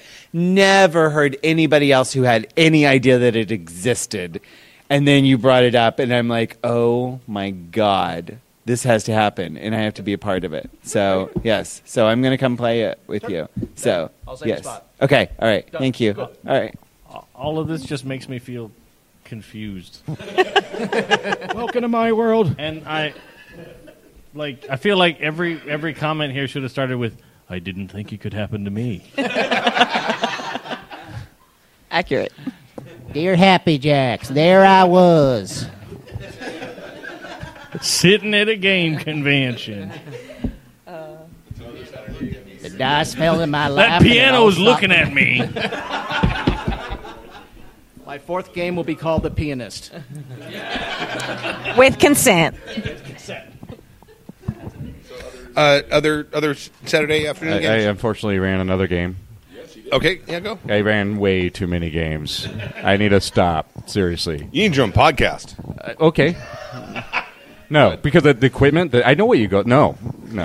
I'll go on your podcast. I'm not going to do mine. No. Okay, No all right. Um, I did Strongly a. Uh, agree. we made an accord. Um, I uh, for for games on demand. Uh, I, I uh, yeah. Uh, And seriously, man, the, the best players in Strategicon, the best game masters in Strategicon, games on demand. I mean, if you want to go have an experience, do it. Uh, I, I ran uh, uh, a town Harumph. called Malice. Um, and I'm really glad that Monkey Fun Studios' Mr. Kazay is not here, uh, and that he left early Is he? because no, because I. Oh, is he? Oh, I. No, we, you, were, you weren't actually in the room when we talked about this, but all Daves are just facets of the Ur Dave. That doesn't make me feel better. So we can manifest in the same place and same time, but it takes a little extra effort. It doesn't make me feel better. It actually make, makes me feel a little more paranoid. Um, but I, I got his game. Uh, it's beta, and I got his game at about eighty percent right, which means for beta it was about thirty percent. Um, but I'm cool, you know. Nobody knew. Right. Um, it's based on the storyteller, uh, yeah, story pillar system, um, and it's uh, it's it's it's a lot like Fiasco, and now it's structured. Um, and we had a we had a good time. There was at least one player here that was in it. Two. Who else? Um, and what it is, the town called Malice is a, is like a is a Nordic uh, noir. So Fargo, um, Twin Peaks. There's uh, the Fortitude on next Netflix is a really good example. So this is cold, it's hopeless. There's death, monsters, uh, you know, and hopelessness. So Los 30 Angeles. Days of Night. yeah, it's um, it's really. Oh, sorry. It's an upper. Um, and so our, ours was uh, was was really fun. It, it fit all of the tropes. Did you want to come and talk? You're, you're new. You've got to be on the cast. Yeah. You got to be on the cast. Come on. All right. All right. Who are you and what do you do that makes you famous? Oh, goodness gracious. Who are you and what? Hello, I'm Amy, first time Strategicon attendee. Plug your band too. Oh, yes, and poor Kurt stuck with me in Sportive Tricks. Yay. No, no, no. You all think you're stuck in. You're stuck in there with him. Okay, that is also true. Longtime Happy Jacks follower, first time invader, so yay.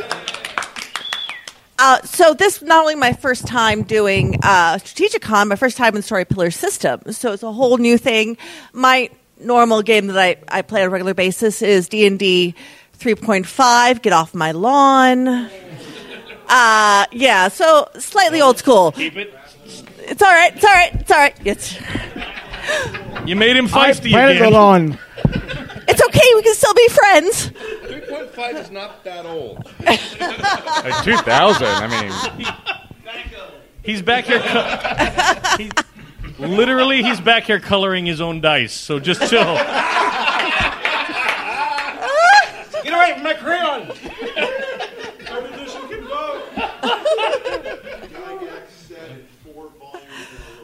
Right, right. We had chits and we liked it. That was 1978, and the, the great I dice, know. dice shortage. There was a great dice shortage I in, was ni- there. in, in 1978. So malice. There was a whole thing with malice. uh, I really enjoyed actually the story pillar system, being able to contribute my own thoughts and my own ideas, and as things would c- happen, being able to like, oh wait, this could be. So my dead boyfriend is actually the monster, and this that. It was it was great fun. I think my challenge with it is just not quite sure how the dice worked with how things were happening. I know they're still working out the kinks on that. Uh, no, there but- were no kinks. That was all me. Oh, okay. No, no, no, I played it at the same time with Kazay. So there it was were all kinks- Chris. It's all good. Uh, I, I But- moved this dice over here. You don't need to know why.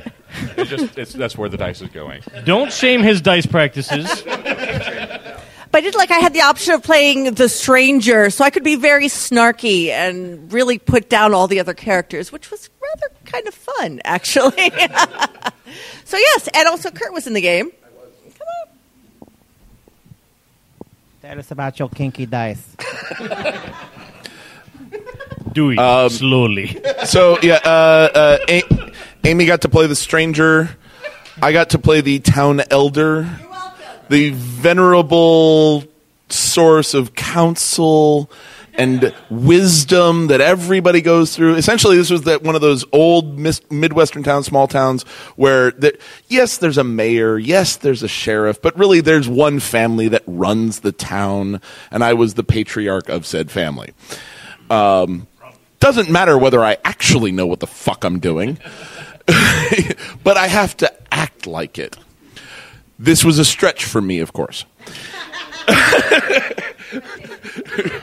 but they're, they're, they're, so playing a septuagenarian town patriarch uh, who was the one who finally figured out that this thing that was tearing people apart, oh, that's the Wendigo. No, no, oh no! I'm sorry. I'm sorry. Sorry. No. I, I no. think we should describe how they died too. Uh, Winnebago? no, wait a minute. Windsuck? Windsuck. It's one of those things. Yeah, something like this. It, it, it, it's very amusing to. This is the, actually the first time I've actually gotten to game with my bandmate, which is awesome.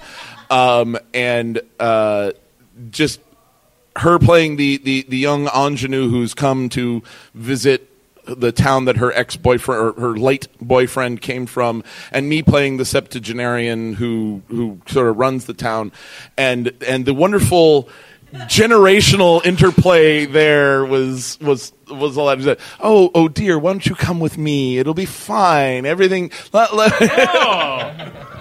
I'm Keep away from sorry, that piano, you what? dirty old man. What was that now?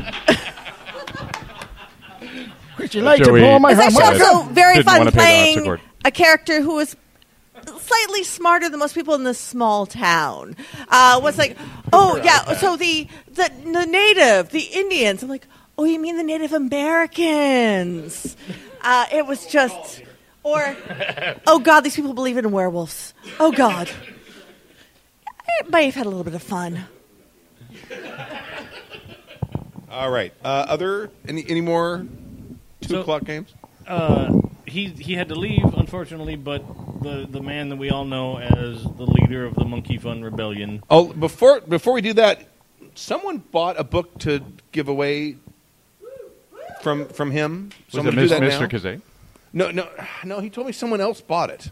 I don't. He didn't. Details. I don't know. So don't bother no. Okay. I'm good. Yeah, me too. I got four, five, six, seven, seven. eight, nine, ten.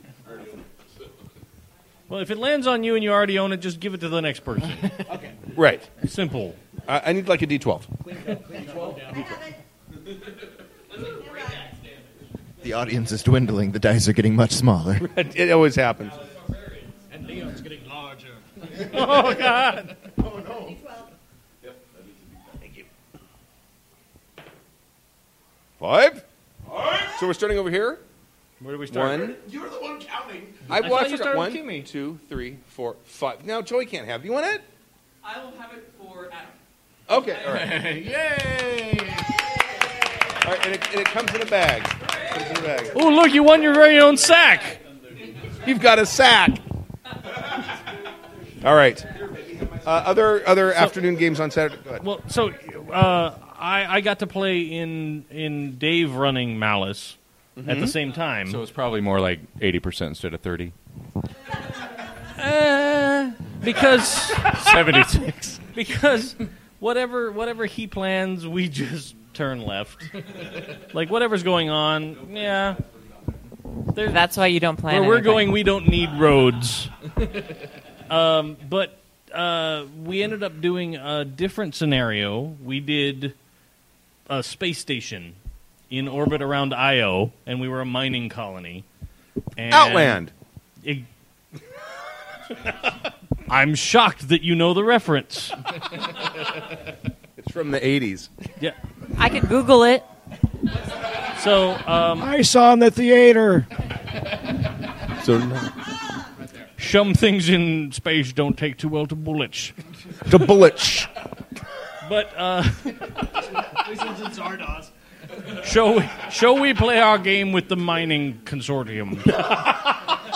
Our deadly but, game. Uh, uh, so the uh, the idea was that we were all on the space station, and I ended up getting to play.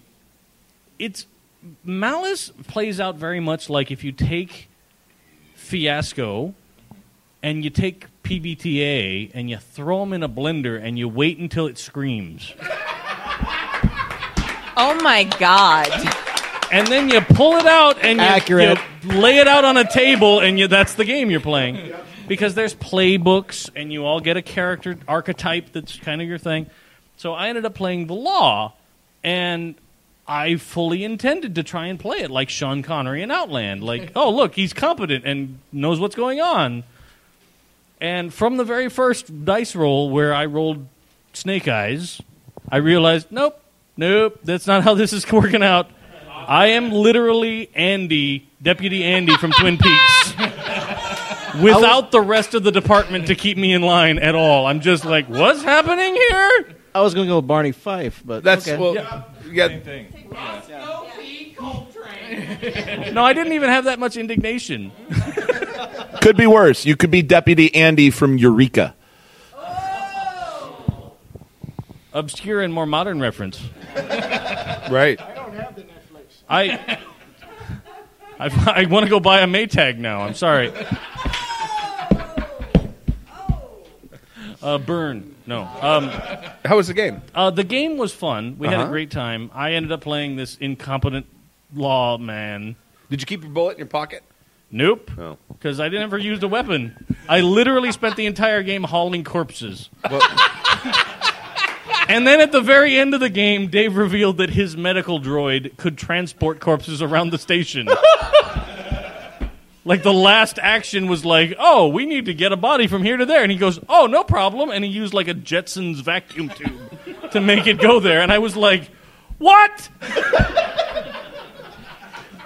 What, what was the darkness?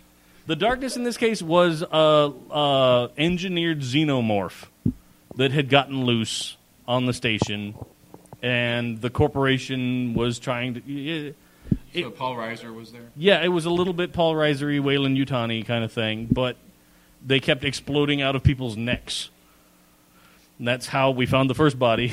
But to me, the very best moment was get up. the very best moment was we're playing this game again in the chairman's boardroom here at the Hilton. So we're all in these giant high back chairs. And I've been on this incompetent journey for a while. And then I get called into the magistrate's office, played by Joey. Hi.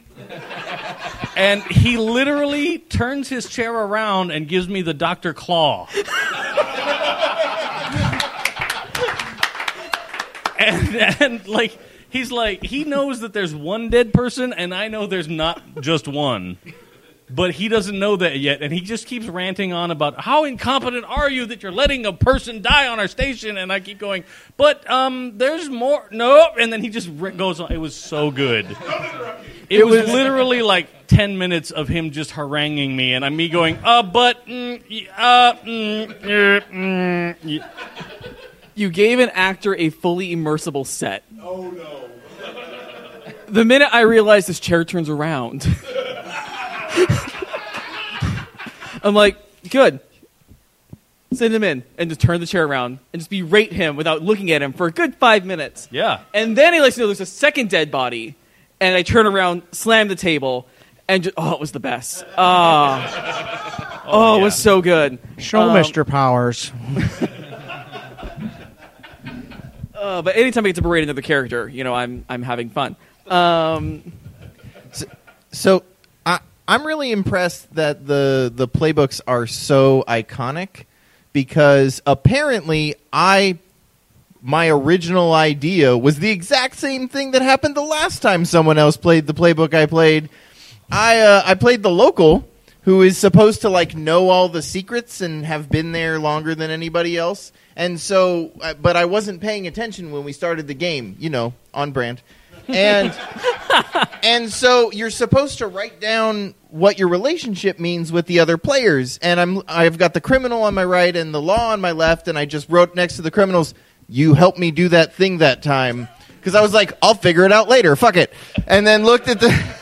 And so about halfway through the game, I went, "Oh, I know what that thing is. You want to know?" There's a monster in the hull of the ship that I've been hiding and feeding dead bodies to. That's before I knew there was a xenomorph. and apparently, the same fucking thing happened the last time someone played the local. Well, so the part is, as soon as he did that, I almost had an aneurysm at the table because I had just this last weekend played this a game of Malice as a playtest, and I played the Elder. It wasn't the local, but but it was the guy that's connected to the town, and and we were in Scandinavia, and it turned out that we were facing facing, uh, facing off against a bunch of vampires, and I like halfway through the game, I decided, you know what? I'm going out to that weird altar in the back of my property, and I'm going to have some words with these vampires because I have been leaving goats out there for years, and they haven't come into town and started killing people until now. What is going on? This is not what we signed up for. Right, yeah. At Malice. So literally, he did the same action that I had done the weekend before, and I was like, "Yeah, yeah, I, I, my friends and I are the same. we are one community." Of and garbage we will people. sell out every single person we know to an alien menace. I kept trying to feed Joey's character to it, and he was so upset. He was like, "No, you can't." I was like, "Well, you know, you already gave us the codes, so you got to be worth something now." Like, My favorite part about that was he goes, he's literally had a whole conversation of a couple of minutes, and then he goes, so um, he was playing a Russian. He goes, so how much do you weigh? and Joey's like, uh, excuse me. He's, like, oh, you know, and then yeah, you sold it off. you would make great sacrifice. No, you, you went with you went with. Oh, you know, you. I think you lost weight. You are looking so good. Ne- never mind. we'll come back to it. Okay, so throwing it back at Dave because he gave me the best idea ever. Because you realize all of my scenes were taking place in my office. because you had props. because I had props. Uh, and he's like, I just totally get this weird like Howard Hughes vibe. I'm like, just watching everybody from screens. I'm like, yes, absolutely. So we get to the point where I have to leave the office, and so I leave in a full vac suit because the original problem was there was a case of gray lung on the station. So I'm like, uh, you know, titanium instead of coal. So yeah, I was just in a full full vac suit, uh, and just refused to touch anything, even in the vac suit, because I didn't want to get it dirty. It was you know vintage, and, and you know. It was a designer vintage vac suit. You hurt Kimmy's brain. I love you, Kimmy. Okay, take this away from me. The uh, the other thing that was amazing was that Dave actually played in our game, and he decided that the character he was going to play was the medic, and then he decided that not only was he the medic, but he was actually an AI. So he was just ex- no, he wasn't an android at all. He was just part of the station. So he would keep going like, uh, please place the subject in front of monitor one. And so I was stupid and I hoisted up this corpse like a puppet to hold up in front of the scanner. And he goes, Do you know that monitor one is on an extendable arm? and I'm like, I'm already holding it up, just scan it.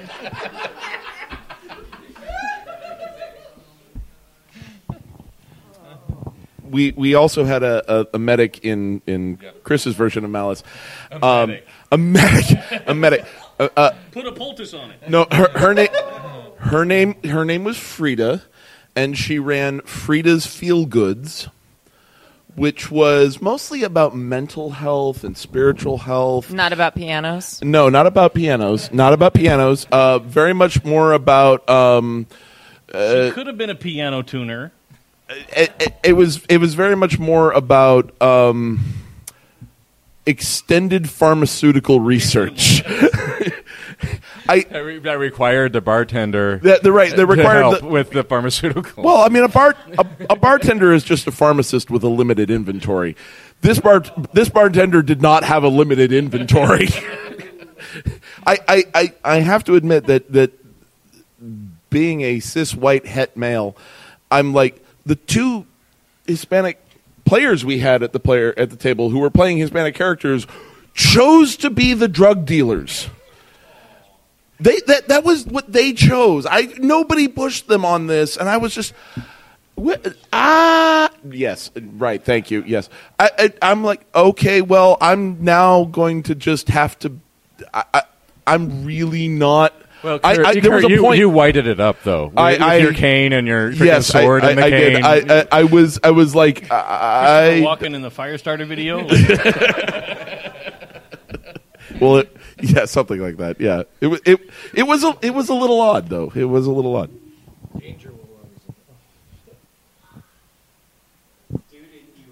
I ran a game. I was going to ask any uh, any other afternoon games. All right, I, I ran uh, another Moment of Truth game. This one's called Mobile Danger Force. It is it is a uh, 1960s super spy game. Uh, a little campy. Turns out the he- setting is going to be a lot campier than I was intending. Did Emma Peel Avengers kind of thing. Mm, yeah, kind of. Except there's a lot more coke. I'm sorry, campy. What are you talking about? It wasn't campy at all. Wait, We had a great time. No, what? Now we, we Wait, discovered. Adam played. Yes. Uh, What? I don't understand. let me just let me just say that I had not given any thought to what a 1960s internet would be like, but I did realize that before the internet, you could actually call a librarian and ask for them to do some research for you. It's very simple. You need to know something, you call the library. That's what we do. And the Mobile Danger Force had its own library, and so Adam decided Mobile Danger Force to library. Mobile Danger Force to library.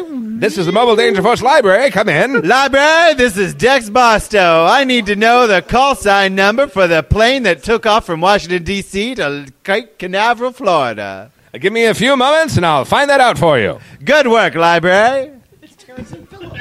And that was oh my God. and that was the 1960s internet. Yes, it was glorious, and I think we did it like three times, two or three times. This was the whole four hours of your game. yes. No, it was, well, that yes, it was. and and the cocaine and gin. Okay, so so it is the 1960s version of right, uh, thank you, Dex Barson. Danger Force. Well, it it's like Mission Impossible but campier. Right, yeah. That's what I look at. So I Well, have well, to. uh, I hold on, hold on, one moment here. So, Mi- Mission Impossible, it, it's a very action-based movie franchise currently. But Kimmy, if you Google the original TV show, their standard operating procedure is research your mission, come up with a good plan, get get uh, disguises, sneak in.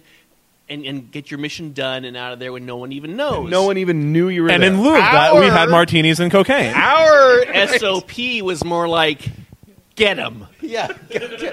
So They're communists. Get them. So, so I have to tell you guys the inner workings of my head as we were going through character creation. So we create characters, and I'm thinking like, oh, okay, I know exactly what my character is going to be, and I'm choosing impulsive, and like my name's going to be Cash, and then and then they start introducing their characters, and I'm the last one, and it's like my name's Cruz, and I'm impulsive, and I'm like, damn it, okay, erase, change name. My name is Crash, and I'm impulsive. I'm like. Fuck, change impulsive. Don't forget overconfident. Oh, overconfident. Yeah, I'm like, fuck, change talent, and then and then it's what uh, was Darren, and I'm like, fuck, Dex, fuck. Okay, and so like I had to like every time another character would introduce themselves, I had to completely change my character name and rethink like, is this too much impulsive? And then we had like two characters with overconfident and two with impulsive. I'm like, nah, this is good. Let's roll with this. Like, this will be fun for Stu. Adam, you now know what it's like to play with you. Accurate. the the um, again there was there was some modification to this adventure uh, a couple days ago. It was like uh, Thursday. I'd re- I'd written these months ago, and I looked at it. and I'm like, nah, I'm going to change it a little bit. And uh, you guys skipped the the first scene entirely Yeah. because and you, I don't know why you knew this, but the Russian spy you're looking for had already left New York. I had determined this before the game, and had flown to Cape Canaveral. And instead of going to the Russian embassy to find out that the guy had gone to Cape Canaveral, but there was other stuff you could have found out, you're just like, "Fuck it, we know he's at Cape Canaveral. He's trying to No, he's trying because to we ruin- called. We're on a time limit. That's right. We, we're like, hey, uh, is that guy there? No? Okay, cool. We're going to go to Florida. yeah. Well, he's not here. He must be in Florida now. Let's go into the jet plane. The only thing you guys did that I anticipated was parachuting out of your plane onto the boat. You anticipated that? That's the one thing I anticipated. Of course he anticipated That's that. the one thing I anticipated. I mean, did that not was like anticipate two you- hours into the game. You probably could have detected a No, pattern. by I, I'm then. talking about. I'm talking about weeks ago. That was uh, that was a scene that I figured would probably happen. Oh, okay, nice. What I did not figure is that you would then set the plane as you're jumping off to crash into. Yeah, they, Thank you. they, cra- they Thank crashed the plane. Basically, what happened? Apollo 11, 1969. Uh, the rocket is taken off. It's on its way with with um, Neil Young or whatever his name is. and Buzz Lightyear. The songs All right. that That was a joke. Thank you. young- Oh wait, that's Barry Manilow. Anyway, it's on its way, and the United States gotta has Google that. Uh, and, and the Mobile Danger Force has discovered Neil that there Diamond? there is a uh, there's a nefarious plot by the commies to try to uh, sabotage the missions in, in some way. So, right, and um, Michael Bolton. What? Oh. Sorry, Tom. the the, the party It's a great name until that no talent ass clown showed up. Michael Bolton and Buzz right? Yeah. Oh, see, Jim, since you left, they gave me the mic. It's all fucked now. Joe. We're almost in the third hour. Yeah. These are the best episodes. See, the, Anyway,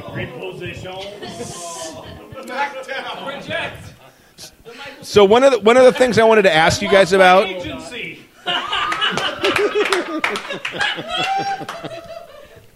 One of the things. Oh, you know what, Kurt? You ha- you taking away microphones? If that's the way it's going to be, let me tell you. uh, one of the things I wanted to ask you guys about was because I used the playbooks, which I did not use in the other game. In the other game, I gave them pre-gens and let them modify them. In this game, I gave you like basically like three or four pages where you go through, pick what your stats are going to be, pick what your skill package is going to be. How? What did you guys think of that? And how? Because one of the things I like to do is let the players make their own characters. It makes, I think, for a better one shot than Yes. to hand them pre-gens. So, I, what was your thought, opinion on that? So, just for a clarification, uh, there were four pages with it was Doc, Wheels, um, Face, face, and Shooter. Shooter. And, and there were two I forgot to print and out. there were the two that we didn't have. Brawler and Hitter. And There were four. It was three worksheets of here's various. Stop Stop atoming the panel. Here's various arrays of stats you might pick. You here's, suck! Here's various packages of skills you might pick. So it wasn't just like, here's a book. I'm going to flip through 47 skills to pick the ones I want. It's like, ah, do you want to be fighty? Do you want to be shooty? Do you want to be sciency? You, you, you pick, you add them to your sheet. So it's a very quick way of going through character creation because it's like, here's stats. Pick one of them. Okay, cool. Th- those are what your stats are. Uh, here's some skills. What do you want? Uh, make up a word. It's your disadvantage. Make up a word. It's what you can do. Uh, it was very, very loose and fast, um, and it was a great way to do character creation. I, I loved it. Yeah, I, I especially liked the um, the skill packages. It was like thugly skills, thievy skills, vehicle skills. I'm like, oh, this is so like this makes sense to me. Like, oh, I do not want the techie skills. I want this one. And so it's, it's a really fun and simple pre uh, character generation process that that worked out really well. I, I thought. Excellent. Yes. Hey, yeah. Uh, well, you, you can talk about your What did character, you like? Cruz Thomas. You don't want to. You don't want to know about my character. Oh, we do want to know Tell me about about your Cruz. character. Lily made the best character. So my character was Cruz Thomas. He had his cover as an actor. He did all of his own stunts, which was a All of talent. his own stunts. But it was also his disadvantage because he's 50 plus, but trying to pass for no older than 42, and he wears action lifts in his shoes. Now, another disadvantage was he's a cult member. Right. That's right. I forgot all about that. I, I was going to say the part of Kidding? They saved the day. the, the part of the game that you didn't prep for. Yes. So uh, disadvantage was he was a cult member, And he's an actor. and he's an actor. So what cult's he going to belong to? the Church of Scientology. Oh, so of course, So, Cruz, Cruz Thomas. Thomas. Yeah, okay. That's Wait, fine. Hold on. So, and the No, last they're horse going to come crosses for the finish me. line. I'm going to have those squirrels busters or whatever outside my door. Yeah, it's badge of honor. Yeah, so, so, so we're supposed to head to Cuba, and other look than flying, other, other than flying the plane into the boat, thank you. Cruz Thomas pulls out this gem. Well, because can I interject? Uh, So we we are a secret organization. We're not allowed to actually. Mobile Oh, Defense Defense Force! MDF. And we are not allowed to contact the United States government or armed for- forces for help. So So I, my character pulled in a call to L. Ron to get the Sea Org to do some reconnaissance and see if they could find any information on these ships coming out of Cuba. So the Free Wind happened to be in the area. Right. Again, squirrel squirrel busters or whatever That's right. are going to be on my doorstep. That's okay. The All they're going to do is videotape you. It's fine. That's true. we did at one moment in the game. I know Hail Xenu. I remember that. Yeah, so where was maybe Hail we'll that, that was L. Ron sign off. Yeah, there we go. Right. Uh, right. how's he now? You did do a very good L. Ron, by I the tried. way. There's Yeah. there's not a lot of recorded tape of him talking, but I've heard some. There of is recorded tape of him singing. Don't Google it. It's, It's Kimmy, worse than me. don't. Google it. it. Bilbo, Yeah. Bilbo Baggins. No. That's still Oh. stuck in my head. But No means no, let it be more. Consent. that's not a piano you're playing. but but but the, the the the character packages and creation that Stu had set up worked really well because it let us Well, they put gave us enough room to make Cruz Thomas. Right, yeah, yeah. Right, right. We were able to, to customize things. We, we, we made connections between all of us, which really didn't come up in game, but it was still there in the back of our mind to kind of color our role playing. Um, Well, yeah, and we all thought it worked really well. Was jealous of Dex because Right. Dex is taller and better looking and younger. and and can apparently parachute better. That's true. When when, when he's saving his teammate. Oh, that's true. You used you used Because- a mot in order to make sure that when Cruz parachuted out of the plane, that he would initially fail, but then manage to spectacularly save his bacon. He actually Yeah. spent a mot to do that. I, I Well- did. I needed. We were all parachuting. I needed Cruz to not have his parachute open, and then find some way to miraculously f pull out but of but the funny thing is, Cruz saved my character who failed his parachuting role, and then. I chose to Lokio fail. I needed those chose mocks. to fail, and, and and so Yeah, no, so- and so when jumping out of a plane, when great Adam time made to his fail. parachuting roll, he rolled better than Cruz, so still looked better. Yeah. We did make sure when we landed on the deck of the ship, we all tried to land in a good spot so that if there was a camera, it at least got all of us.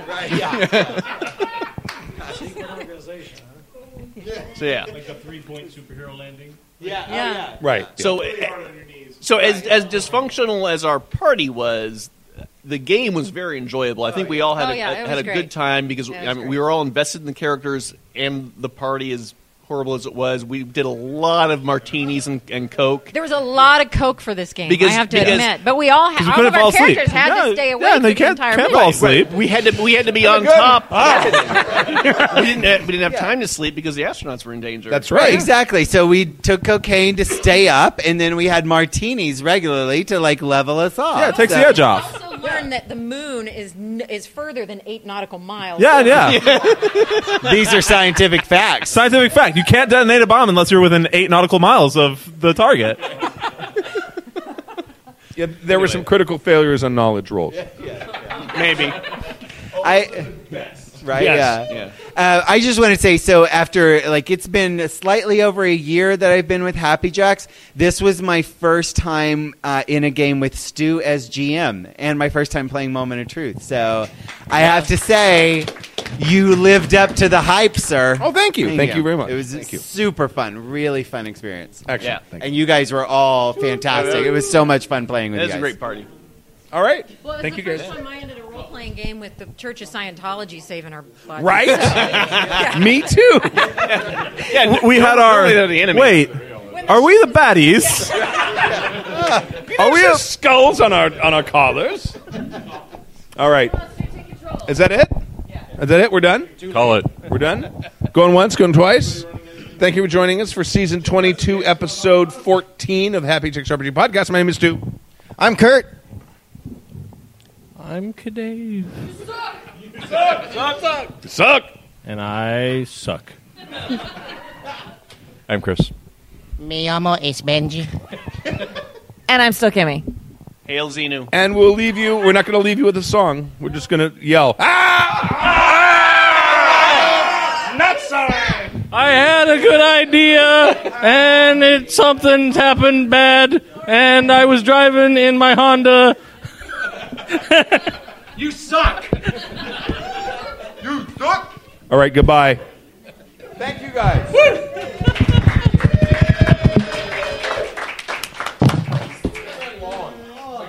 what is happening? Everybody's going to.